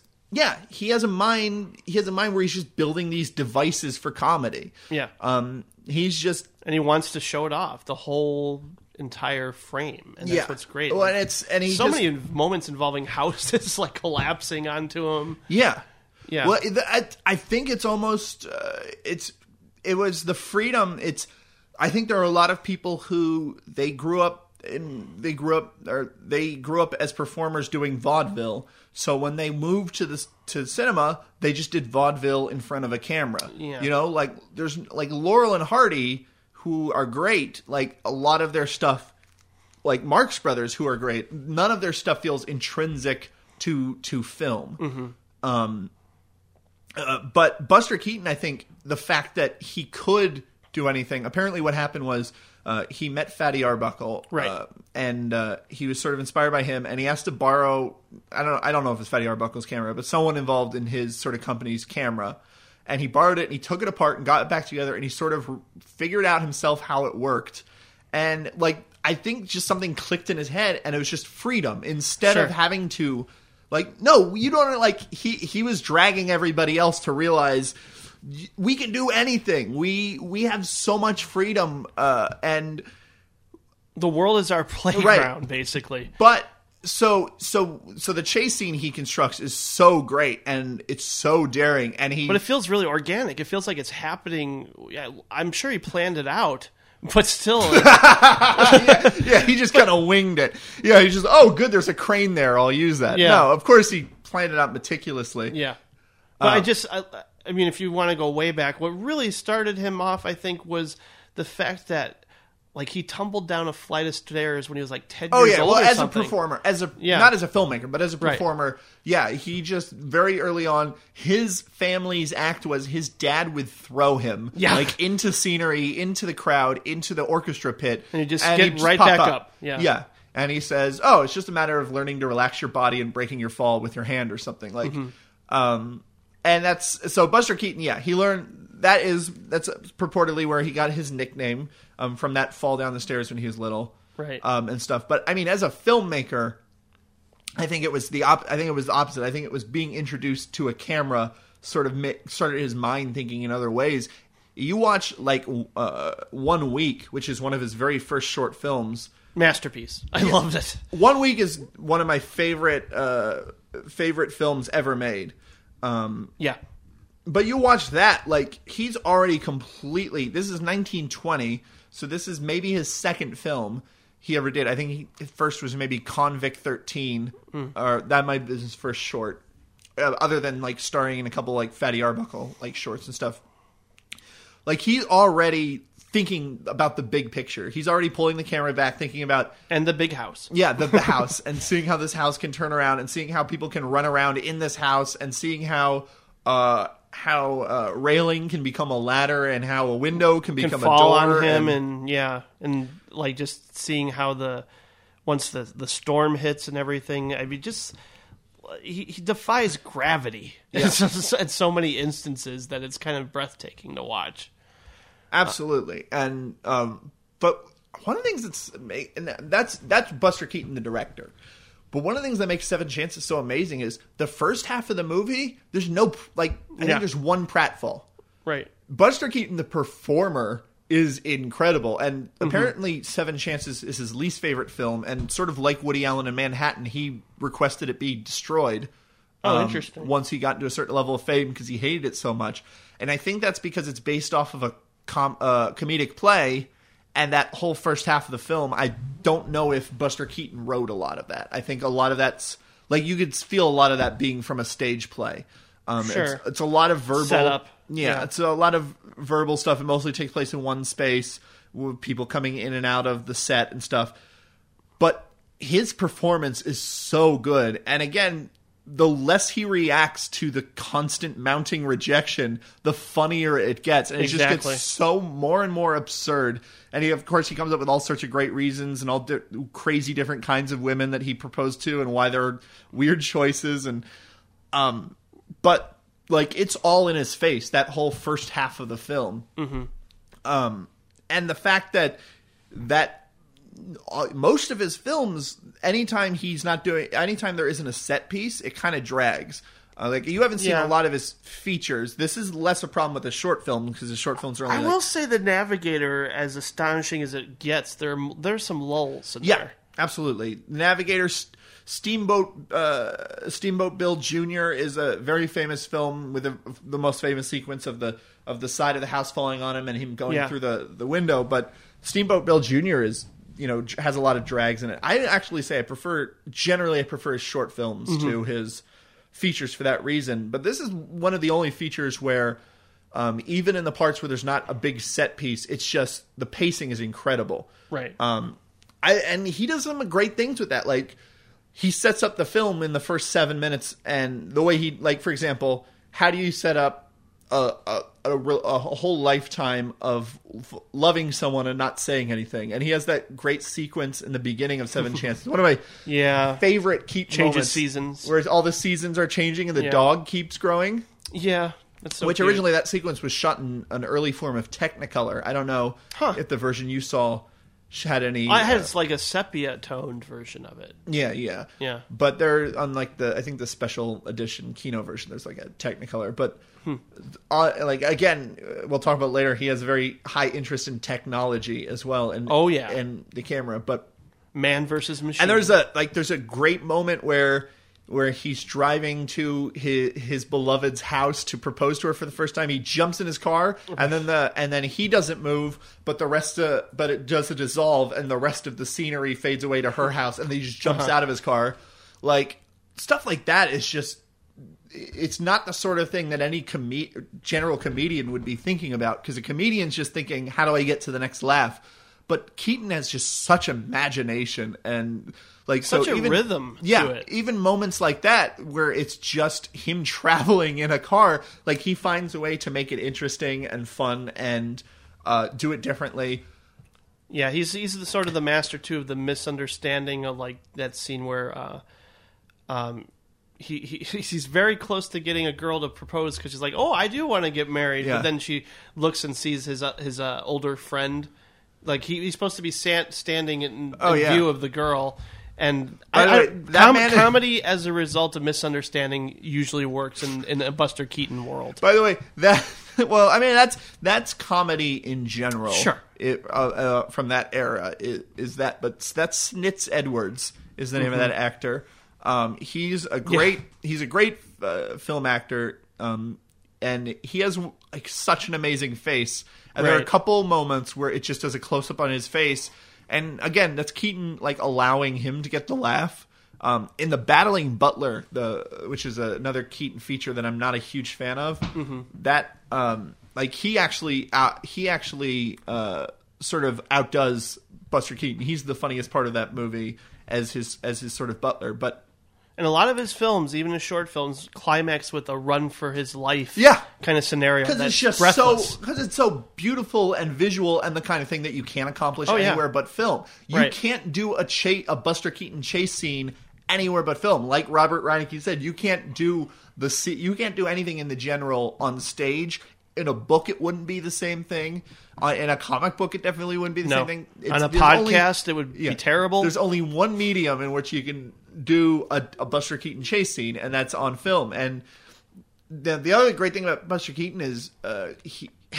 I, I mean, I, I'm not as well versed in silent film as, as as maybe other eras of film, but he has more tracking shots Yeah. than I've seen in than I see from any other filmmaker uh, of that era. Like in Mm-hmm. 1925, the amount of tracking shots in this, and it's probably just a necessity of we need to show someone running and we need to show their face. But if Sure. but if we show the full length of their run, we're not going to see their face. So what do we do? Oh, we have the camera follow them.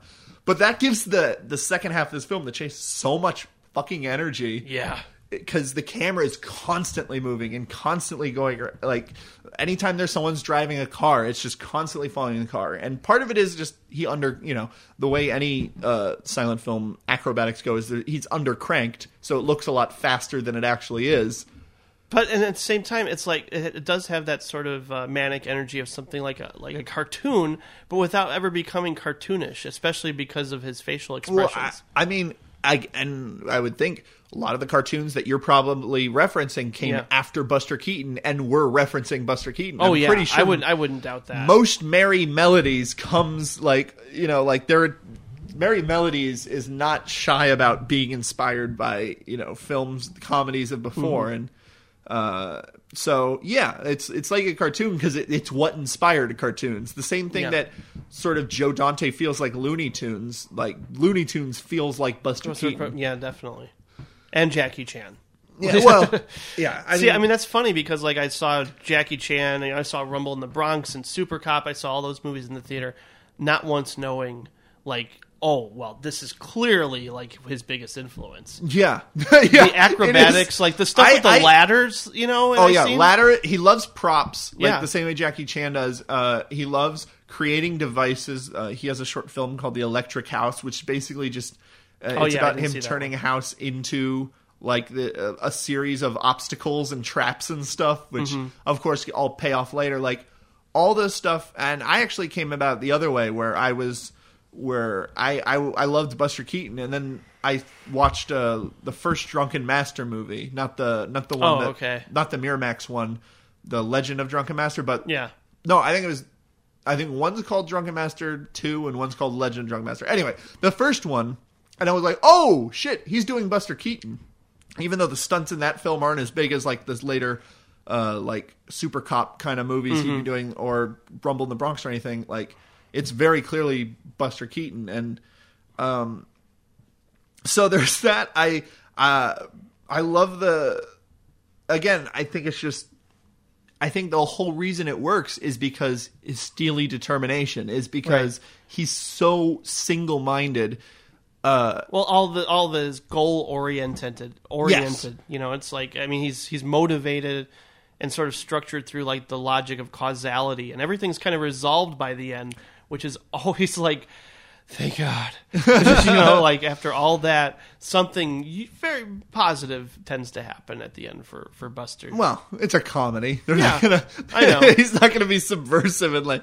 Um, but I think I think that's why I tend to like his short films more than his features because his features he has to actually tell a story Right. often, and I mean the two It can, can bog down a little the bit. two features we're talking. I mean, Seven Chances is less than an hour long. Mm-hmm. It's it's barely longer than Sherlock Junior, and Sherlock Right. Junior I don't think ever gets included as one of his features.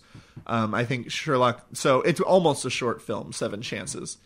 Um, but because he's so determined and because he's so single minded, like he even subverts that. Like there are parts in the second half of the film which and we're not exaggerating. The second half of the film is a chase scene. It's Yeah. a twenty minute chase scene. Um the like there are parts where he's not running from anyone. Like Right. just the momentum of him running is leading Mm-hmm. to him running and he's doing amazing things like jumping off a cliff onto a tree and I mean, the tree falls when the, the, there's a cut and the tree falls down, and it's clearly a dummy attached to the Sure, sure, tree. sure. But he jumped onto that tree. You can't fake that. There's no special effects other than the very clear. Like there are some special effects in Buster Keaton movies, but you can always tell where they are because it's Mm-hmm. they weren't sophisticated enough to e- ever mask them. Was it our hospitality where you that incredible moment? It's like one of the best, amazing things I've seen in, in a movie. I want to say it's our hospitality. Where they're on the waterfall Yes. and the and the line breaks Yes. and he's just swing. Yeah, I him. assumed that she that it was a dummy for her falling off the waterfall. absolutely. but Yeah, still, it's just a marvel to see something like that pulled off. And it was just like in the fucking twenties, they Yeah. didn't. In the twenties, it was sort of the Wild West, and people were all contri- like. The, uh, the other thing I want to say real quick is Seven Chances is directed solely by Buster Keaton, but a lot of his films were not. A lot of Mm-hmm. Yeah, films were were co-directed. co-directed by Edward Cline, who you probably know better as he. Well, maybe you know him better, depending on how how much of a comedy nerd you are, like I am. He directed a lot of W. C. Fields later films, Mm-hmm. like The Bank Dick and Never Give a Sucker an Even Break and stuff like that. Ooh, the bank dick. That sounds hot. Yeah, it's really it's a great WC porno. WC Fields porno. There's a there's a couple WC Field porno that aren't as good, but the Bank Dick is just superb. Yeah, the birth of a nation isn't very erotic. It depends who you are, Jim.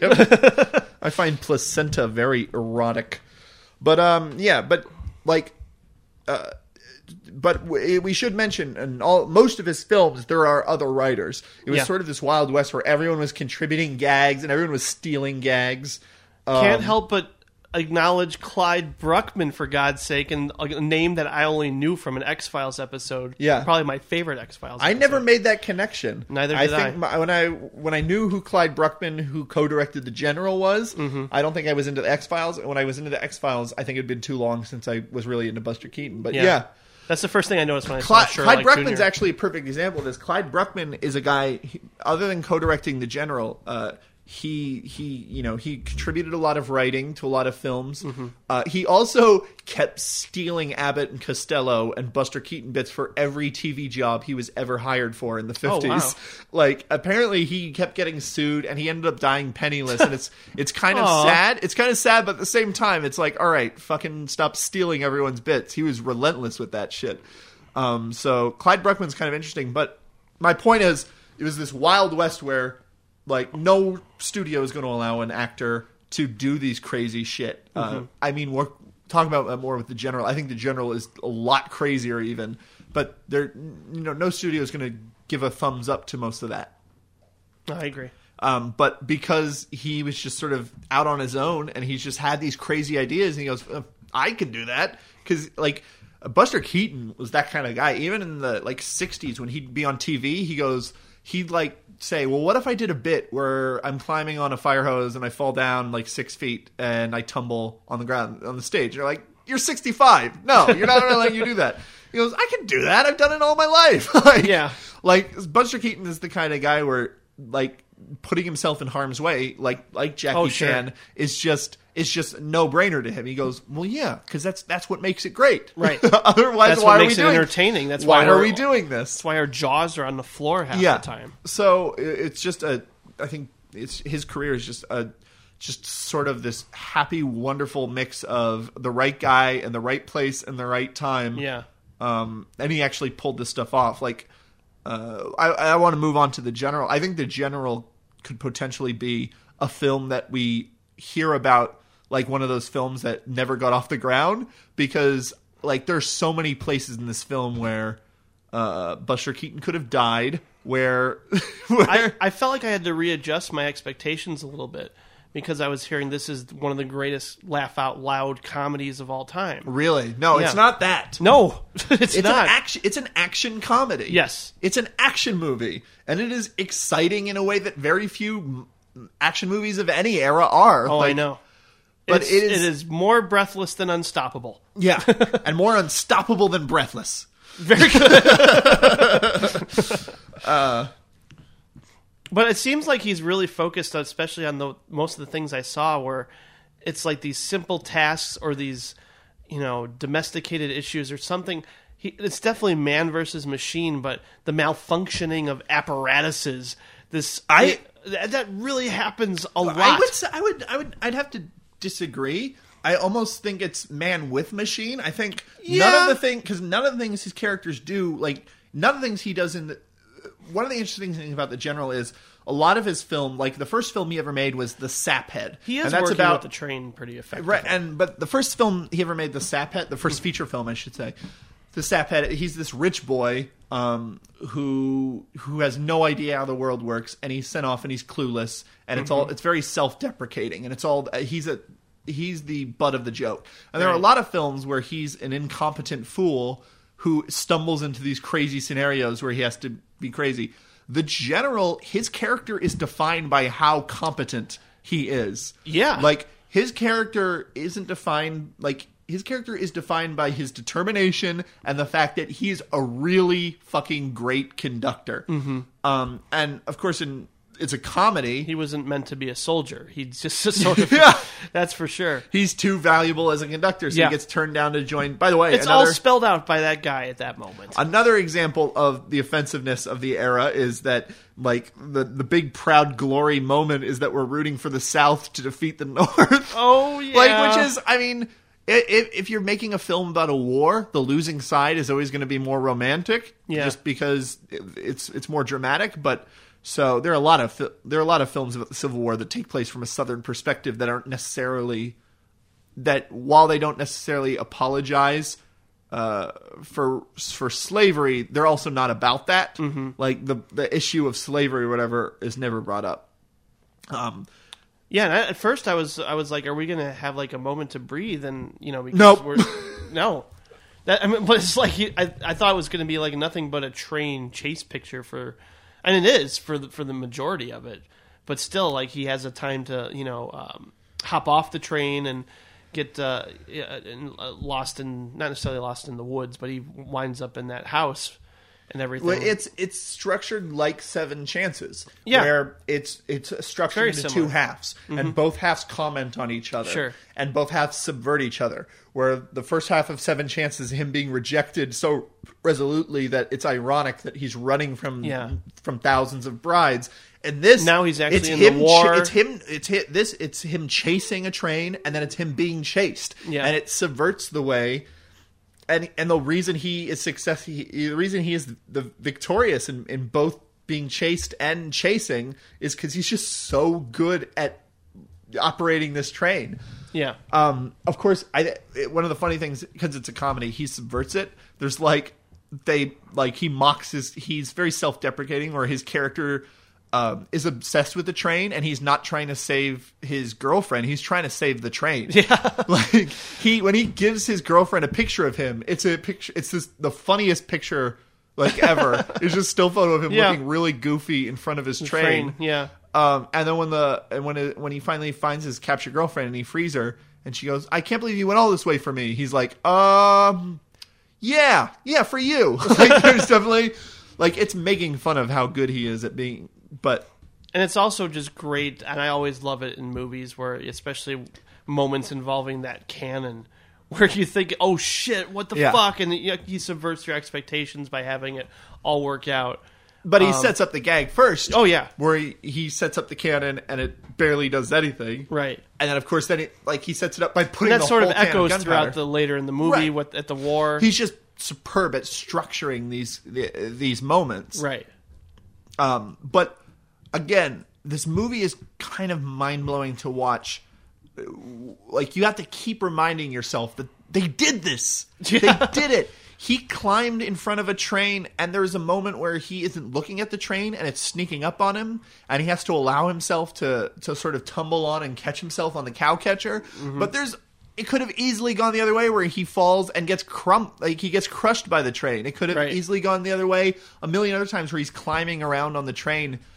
I heard people were freaking out in the theater when the train exploded on the railroad track and crashed It's into the, the, most river expensive stunt. Yeah. I- I'm sure adjusted for inflation, it might still be the most expensive stunt ever. but a lot of filmed. people like actually thought there was a conductor in the window which is Right. kind of crazy. I mean, Yeah. another dummy. Well, it's just they're not used to it. They're Yeah. just there there's just no precedent for that kind of destruction. And again, if you are the kind of person who doesn't want to watch silent films because you're afraid they're going to be too, you're only going to appreciate them on a uh, you know a cerebral level or a historical level, but you like action movies and stuff like that, like.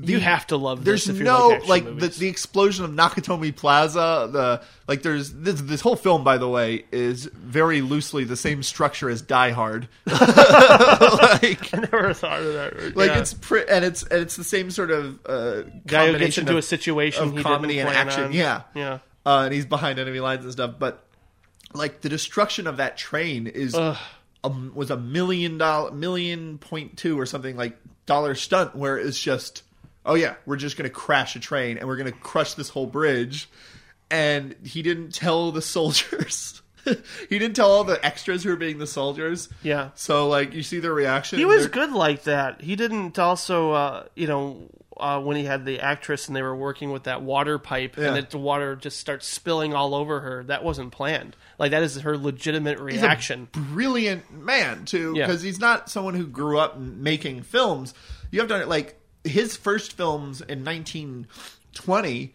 his first films in 1920 this is only six years later so now granted uh, back in those days you could make 20 films in six years Mm-hmm. um, but like it's not as if this is a I, and this is this, this is the culmination of his career after this this was a flop um, actually The General? Cause, yeah, because no one. Because uh, I think it was like it's hard to say exactly why because it's so. Maybe they're baffling. expecting more comedy. Yes, that was definitely one of the things they're expecting it to be funnier. Um, there's and also I don't think they like the idea of mixing uh, action comedy just didn't like it didn't make sense Yeah. to them. They had no precedent for it. Um, critics, by the way, the fact that there were film critics in 1926 like tickles me pink. I know. I've heard that too. Yeah. like I love that idea. I want to read what film criticism was back when it was a thing. Like I'm Yeah. sure the same way people are like, "Oh, 48 frames per second, that's going to destroy cinema." I'm sure there are, I'm sure there were editorials about how close-ups were going to destroy cinema. Like the audience, scientifically speaking, are not prepared to be abruptly interrupted w- to a close-up of an actor's face. Like Mm-hmm. I'm sure there were tons of shit like that. So, but I don't think critics were prepared for the idea of, oh, this is both funny and action packed. Instead, they go, it's not funny enough to be a comedy, and Yeah. it's not properly dramatic enough because there's not really a story in the general. There's a premise, there's like a scenario, but it's not really a story. There's no arc. Um, Yeah, it's just a series of unfortunate events or fortunate events for however you want to look at it. I just think it's a brilliant integration of like uh, you know momentum when it comes to the narrative like and he he knows his trajectory. He has the machine being the train and then there's Yeah. the gags surrounding it all. And yet there's all these incredible moments of coincidence where oops, I think something's going to fuck up, but oh, it's not. It all Yeah. works out for the best. In fact, it actually helps that which I think is true. great. I just love that shit. I always eat that up in any comedy or movie. And that's why I never, I never viewed as much as Keaton works in devices and people being foiled by devices and Mm-hmm. technologies. Like I never read his films the same way I read like Chaplin's like Modern Times, where man is caught in the cog and yeah, yeah. man is like he. I think Buster Keaton loved all of that, and I I think he couldn't get enough. I mean, he clearly Hmm. loved technology, like even uh, uh, simple things as like uh, there's a part where um, someone burns a hole like he's hiding under a table someone burns a hole in the tablecloth with a cigar and he peeks through the hole and sees his girlfriend who's been captured uh-huh. and that is an insert shot where he compiled two shots one of the tablecloth and then one of her face Uh. in the hole like that's just so innovative. Yeah, I mean, he twenty years before Orson Welles. Right, he didn't invent that. Though this spe- mentioning Orson Welles, this Orson Welles says this is the greatest uh, comedy ever made, the greatest Civil War movie ever made, and probably the greatest movie ever made. That was Orson Welles' take on the general. But um, I like It's he- an astonishing thing to watch now. the yeah, and the harmony of Man and Machine is what makes this so astonishing. The guy that the fact that he can slide down a cow catcher holding a log Yeah. and knock another log out just in time. That's yeah, that's fucking great. all of it is br- like it's just it's just scene after scene of things of perfect escalation and Obstacles. and It's- things you cannot believe you're watching. I think Double Dare was inspired by Buster Keaton. like they just watched it and s- tried to think of the most fucked Double up, Dare, Nickelodeon's Guts, Yeah, um, absolutely. the glo- global guts. uh, yeah, all wild and crazy kids to a lesser extent. There's all sorts of Nickelodeon programming. Hey, dude. No, that was that's inspired by his film Go West. Ah, yeah, which I hadn't seen. no, it's not. It's not one of his better ones. Um, but The General might be a masterpiece. you want to talk about, but uh, bring up. I it's hard for me to to properly bring up because it's it's both the funniest thing to me and also the most offensive thing, Hmm. and it's just one of those unfortunate things that is just both super offensive and also super funny. Like like Eddie, Mur- I always bring up the example of Eddie Murphy's stand up um, as something like that, but uh.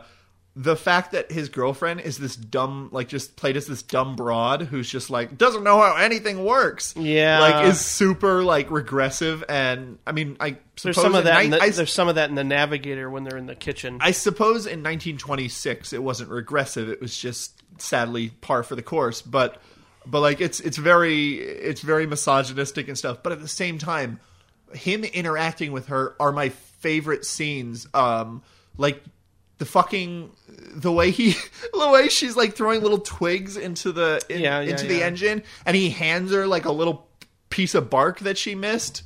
And then and she and she goes, "Oh, thanks." She throws it in, and he shakes her like, "Are you fucking crazy?" and then he kisses her, and then he goes back to his like that. To me, is the funniest moment. Like Yeah, as many that is jaw dropping, like astounding moments are in the film.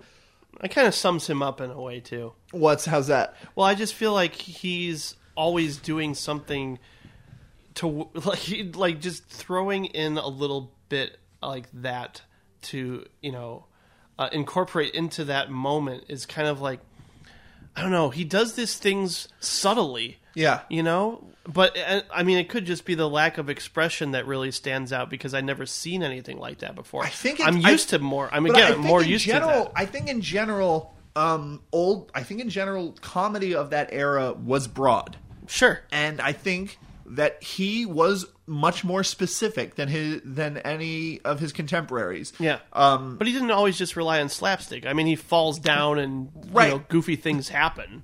no, no, no. But yeah, and I think specific character moments, like for example, Yeah. when he, when uh, the the caboose that the, uh, the the trainee's chasing, they dropped it in front of him, and he's pushing it. Mm-hmm. He goes to do something, and then suddenly he sees it's no longer there.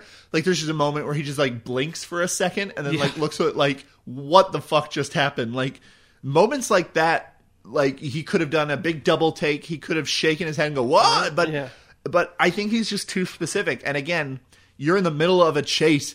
No one who is sitting on their laurels would be in the middle of this chase and go, "Now, how can I have a moment in between, uh, in between Buster Keaton and Marion Mack?" Mm-hmm. You know, like they're just gonna, they're just gonna be focused on the chase. But he's very detailed and he's very much He's things- very consistent with his character and too. he's yeah, well, yeah, consider the character, but also just he's constantly thinking of how he can make things better. Yeah. um, and there are There's just like a symmetry to all this that is just. I'm I'm still processing it because I've never seen it. So I mean, even when I saw Sherlock Junior and the fact that uh, in the movie theater scene, just the way that plays, I would say Sherlock Jr. is both technically as far as what he does with the camera, Yeah. and and the crazy far as- chase that plays out towards the end of that. but too. also just the special effects he invents. Yeah. and Yeah. Where Definitely. he steps into the screen and stuff like that. I was like, "Fuck! I can't believe you did that." Yeah, back in the day. and and and I think that's also a funnier movie than the Yeah. general. But the general is just like this achievement. Like he pulled it off, Right. and you can't believe he pulled it off. And it's so perfectly executed. And even though it's uh, it's probably a good like 15 minutes longer than most of his feature films. It the pacing is perfect. There's the one moment that you need to breathe, and even Right, then right. he he's got some pretty good gags in there. Sure. Um, but he doesn't, you know, because like this and Seven Chances, he doesn't waste time with story. He sets up a scenario and then he unfolds Mm-hmm. yeah, it. well, within the first five minutes, most of the time. Whereas a lot of his other films, uh, there's a story, and they a lot of his other feature films, I should say, they, he, there's a story and they suffer for it. um, Steamboat Bill Jr., where he's constantly trying to impress his father, it gets kind of tiring to have to keep track of where him and his because I don't think he's as good of a storyteller as he is as a just quote unquote as just making scenes. Well, and that making doesn't that doesn't have to be a strength. No, absolutely. No, I'm not saying that as an insult. I'm just Yeah. saying the reason what makes the general in Seven Chances stand out in his filmography and Sherlock Jr. I think Mm-hmm. um, I would put Sherlock Jr. right up there. Yeah. I think there's just this purity and like a lucidity to his vision. Yeah. That's so beautiful. Yeah, That I I mean sometimes I'm like fuck, I can't even laugh because I'm just like in awe of it. And it's so great to see something now and you know looking back and watching a silent film and going I can appreciate this in the same way I would a Paul Thomas Anderson movie today. yeah, and, know? and that's and and I think it's that specific specificity specificity is why he's aged so well. Yeah. because um because whereas just people making faces and falling down and like getting bitten by pigs or whatever. Yeah. like is common it was considered just fine like acceptable comedy in a lot of uh, the silent era. Um I yeah, mean, I it- wouldn't say also maybe uh, to to go back and rephrase what I was saying earlier. Maybe it's not so much man versus machine, but man versus nature, because a lot of there's a lot of violent forces that come into play that affect his ability. when you say to, nature you don't mean like the will like nature na- you mean like fate almost yeah, sometimes fate. I mean, uh, but it could be literally like obviously with storms and As- other you know rivers and avalanches. Yeah. I don't. I think.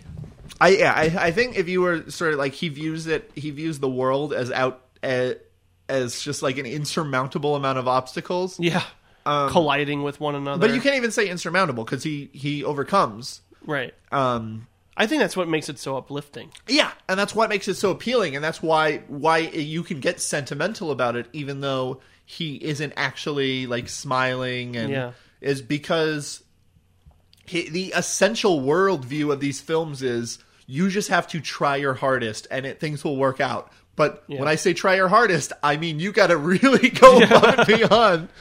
Like so, uh, but yeah, his films I think are essentially optimistic and which is great because it, it, it fits. You know, I mean, they're comedies, number one, so Sure. they, they can't be dour.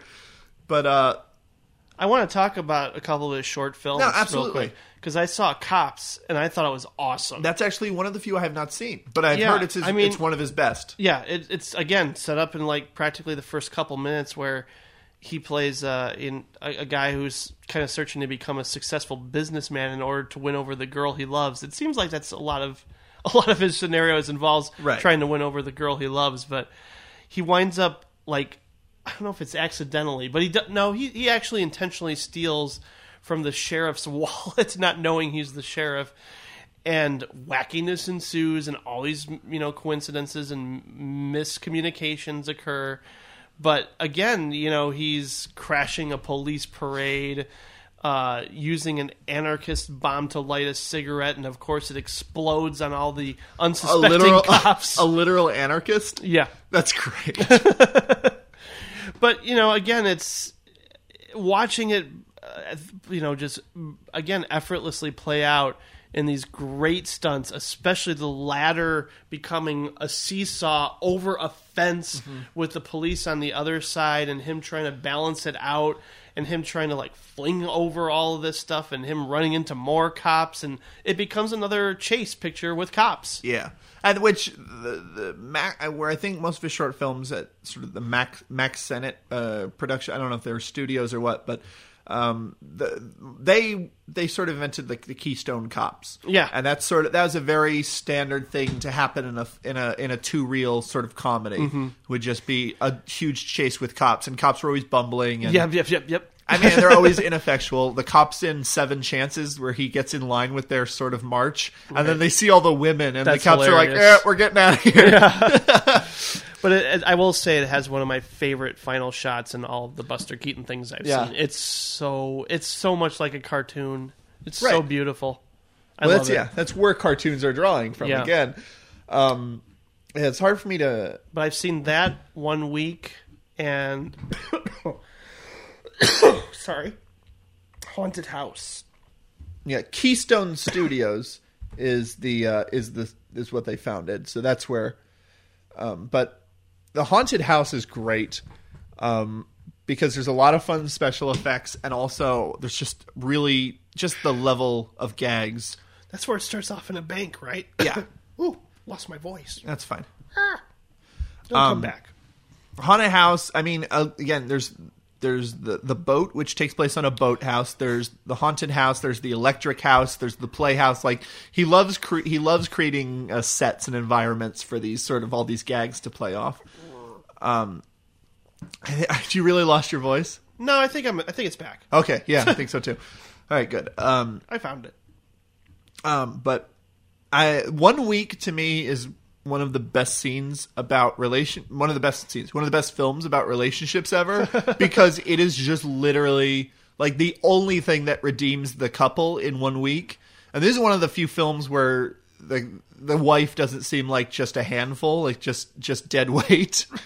uh, like uh, like the only thing that keeps them together is the fact that they stick together. Like every Right. possible thing that goes wrong in their marriage can go wrong, um, and they're just like at the end of it, they just have to decide to stick together and just well, we're homeless now, so we're homeless.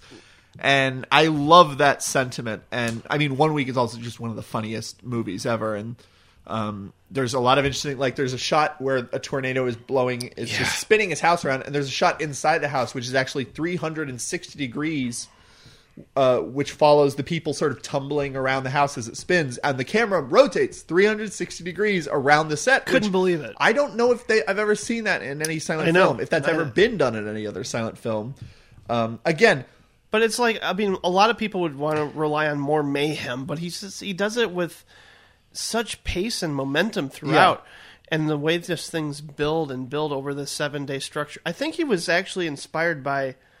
Uh, there, there was I don't know if it was another short film or something, but he, I remember seeing briefly on like a quick little documentary about it, where he learned about this actually existing where you could a couple could get a house and Yeah. learn to build it all on their own too so it wasn't just like completely concocted from from his imagination but he of course he takes it to the next level Yeah, it's it's the it's the it's it's taking something in reality and Yeah. then moving it to the next level is what makes it great. Um, and again, yeah, it, it's and another it's- cartoon moment where the guy changes the letters or changes the numbers on the boxes Yeah, yeah, yeah. Uh, he might as well just twirled his mustache Yeah, he he, he might have well been uh, Pete thwarting uh, Go- Goofy. Um, Yeah. but um, it's interesting you bring up mayhem because I think yeah, something that would you know the f- despite the fact that you know his gags are often rapid fire and they're really well thought out, they're very funny. Like like he almost feels like the anti Marx Brothers to me. Because the Marx Brothers are oh, so Oh, yeah. scorched earth anarchy, like nothing means anything, Right, and they're right. just about like it's just about the Marx Brothers arriving to a oh, But location. Buster Keaton wants to make it work Yeah, he's trying he- desperately to make and it work he, yeah, whereas his worldview is the opposite, where it's no things make sense. It's just it's really hard, and you have to work Yeah. hard to to like sort of piece together sense out of it. Um, I mean, obviously both approaches are great, but uh, I really appreciate that sort of sentiment um, in in the Buster Keaton films. Um, so uh, let's see, the one week. Um, yeah I mean- what would be your like top buster keaton shorts Okay, Sherlock Jr. If you count it, it almost feels like a weird in between place in between the shorts. Yeah, the, the two reel shorts and the features. But Sherlock Jr. One week, uh, the haunted house, uh, yeah the goat, uh, where Didn't he's mistaken for a, a criminal, is very funny. Um, there's the high sign where uh, he's sort of broke and destitute, and he starts off in a boardwalk, and eventually he stumbles upon the secret society of like robbers. Um, the high sign is almost as funny as one week. That movie that has some of his most classic gags. I like were- I like neighbors too. That was really good. Neighbors- like him swinging through the different houses and through the clotheslines. neighbors, again, what I was talking about, the way he builds spaces. No one, Yeah. and I mean, I think I've talked about this in the past. Like one of the things I love about films is the way you can create these three dimensional spaces in your head. No one creates spaces like Buster Keaton. He creates two buildings, two stories, and like a lot of the shots you see, but the whole entirety of both two story buildings. Um, Mm-hmm. I and- would think Wes Anderson must kind of slightly be inspired by that inventiveness with sets. I think. Oh yeah. I mean, there's the, the shot in the general where the two kids are following Buster, and then Annabelle is following the two kids and him. Yeah, yeah, like yeah. it's very and that that tracking shot's very Wes Anderson. And, Definitely. I mean, Wes Anderson again takes from so many. It's hard, to, but it. If you wanted to compare the two, I'd say the thing that most ties them together would be the way that they both have very highly controlled worlds. Right. Um, and they feel very lived in at the same time. I feel Yeah. like you could be there with this, this crazy world. It feels like you can relate to some of the more domesticated issues he comes across. Or if you wound up on a boat like in the Navigator and you had to adapt accordingly and Yeah. try and cook in the kitchen and Oh, there, there's and he and he, invents a lot of wonderful Rube Goldberg kind of machine. Like there's a the Yeah. Scarecrow in which him uh, and one of his most frequent collaborators, I think, is the the villain in One Week. But it's hard for me to. Uh, I can't remember his name at the moment, but uh, one of his uh, most frequent collaborators, often as the villain, but sometimes as his friend. Like they're they're roommates and they're living together, and they have this whole setup where um, all the condiments are swinging from string above the table, and they have to pass them like Oh, they have to swing them back to each other, and everything folds back up, and it's a very uh, it's a very Rube Goldberg kind of inspired thing, and I I don't know the timeline. Rube Goldberg might have come after Buster Keaton or before, um, but I can't remember exactly when he was originally doing his like newspaper illustrations, but um, yeah, and so Buster Keaton loves you know devices and stuff. Uh, so anyway, uh, one week, High Sign, Sherlock Jr., The Electric House, The Haunted House, The Goat. Um, the Scarecrow's good. It's not quite there, but none of his shorts, other than like the super early ones, like Convict 18, or some of the less inspired ones, like Daydreams, uh, are really bad. Uh, none of like all of his shorts are just 20 minutes, and there's uh, there's always at least like a half a dozen things that just m- make you go, oh, holy cow! Like that's so Yeah. genius. I would never would have thought of that. Um, so yeah, I love his, yeah his short films, and uh, you know more so than his than his features. But his features, the only one I've out, ever flat out not liked was Battling Butler, Hmm. um, which I thought they'd do more with him because it's him. He gets mistaken for a famous boxer, and then he has to sort of Oh. pass himself off as a f- boxer. oh, that's got to be fun. Yeah, yeah, you would think, Uh, but there's not a lot's done with it. Um, and again, uh, what's his name from Seven Chances? Snitz Edwards. Oh, uh, yeah. s- steals that movie. Snitz is so funny. Um, so yeah, I mean, yeah. It's, Summarize it, it. like like most comedies, it, it's more fun to watch than to talk about. Well, I, I think his his comedy is like uh, you know founded on the principles of physics practically. And Yeah. How can I defy them, and how can I at the same time? He, feels like it complements his environment at the same time. That scene again where he throws the log on the railroad tracks in the general feels so natural, so instinctual. Like, oh, this is something I would just do, and he, he- he has this like he sort of embraces like this uh, almost like invisible substructure that we can all not really hone in on that sort of keeps the universe from flying apart in all these different directions it's and it's also like a lot of it especially with the boulders falling down in seven chances inspired a lot of video games That's actually what I was going to bring up next. When I was, I've I've gotten back into sort of indie games and stuff. Yeah. I've downloaded a lot of indie games from Steam, and i want to try super meat boy because i liked the uh, indie game the movie that's a Yeah. very good documentary That's no, it's a good documentary. Super Yeah. Meat Boy is it's more of a, a Twitch kind of uh, gameplay. But I was thinking like uh, what something that some developers do. They have game jams where they design where like they they take a week and they just they have a theme and then they split up into teams. They have to all design games and it's. I would love to see a Buster Keaton game jam because like the environment and neighbors and Yeah. so much of the general and the chase and seven chances and the electric house and like there's so many scenes in, in so many of his films that I'm like it feels like that would make a fun like flash game or something like if you were like imagine if you were like had to bounce around the environment and the neighbors and you had to utilize all the clotheslines and the mm-hmm. swinging boards and everything and and again they're all physics based which is a very popular thing to do in video games nowadays is to create platformers that are based on a lot of different kinds of physics. Um, Well, so yeah that's another thing i kept thinking about. I'm like oh man i'd love to see a game of this. Yeah i know. That'd be great. Which you can't say stone about many face buster movies. Keaton. Yeah. Wonderful. I'm looking forward to checking out more shorts. Yeah and i have that kino box set Yeah. so if you want to borrow anything from me just let me know. Thanks, Patrick. Yeah. That was great. And if you, the listener, want to borrow anything from me, tough luck. oh, Yeah, sorry. Um, Unless you live in Chicago, you never know. Meh. yeah, probably not. Okay. Um, top three. Top three. Okay, we're including short films in this, right? Yeah, I guess we could. Yeah, because I did, I've included short films from directors in the past. One of my favorite. Uh, shit.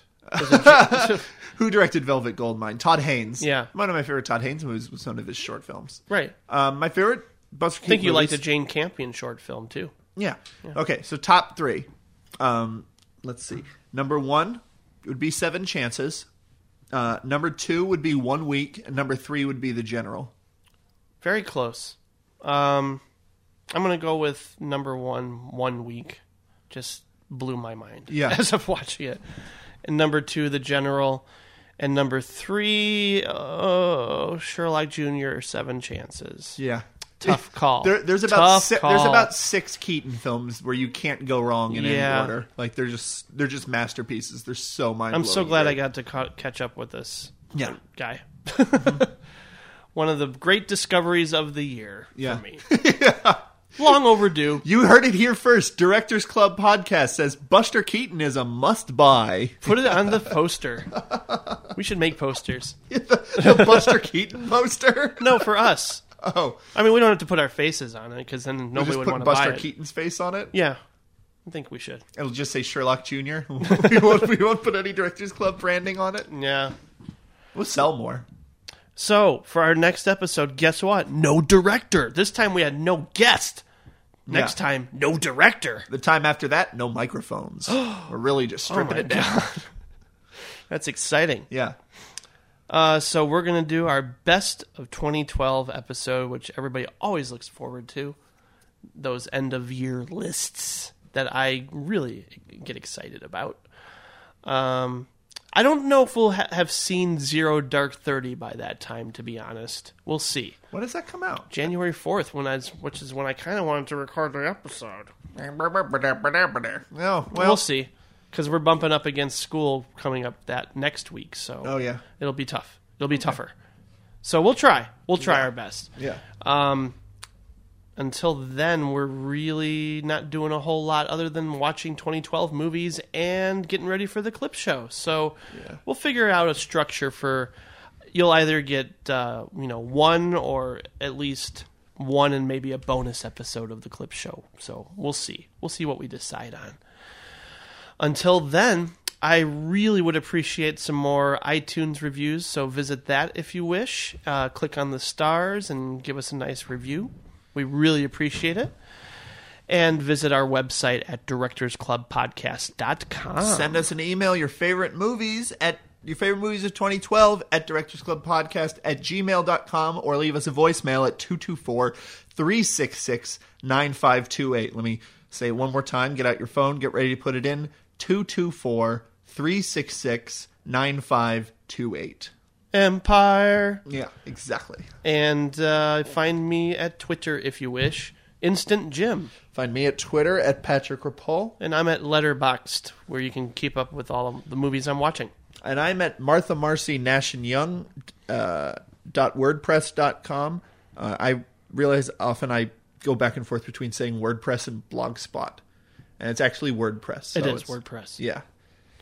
Thanks everybody for listening. We're really looking forward to talking to you very soon about our best of 2012 episode. So talk to you then. Yep. Thanks. Bye bye. Bye.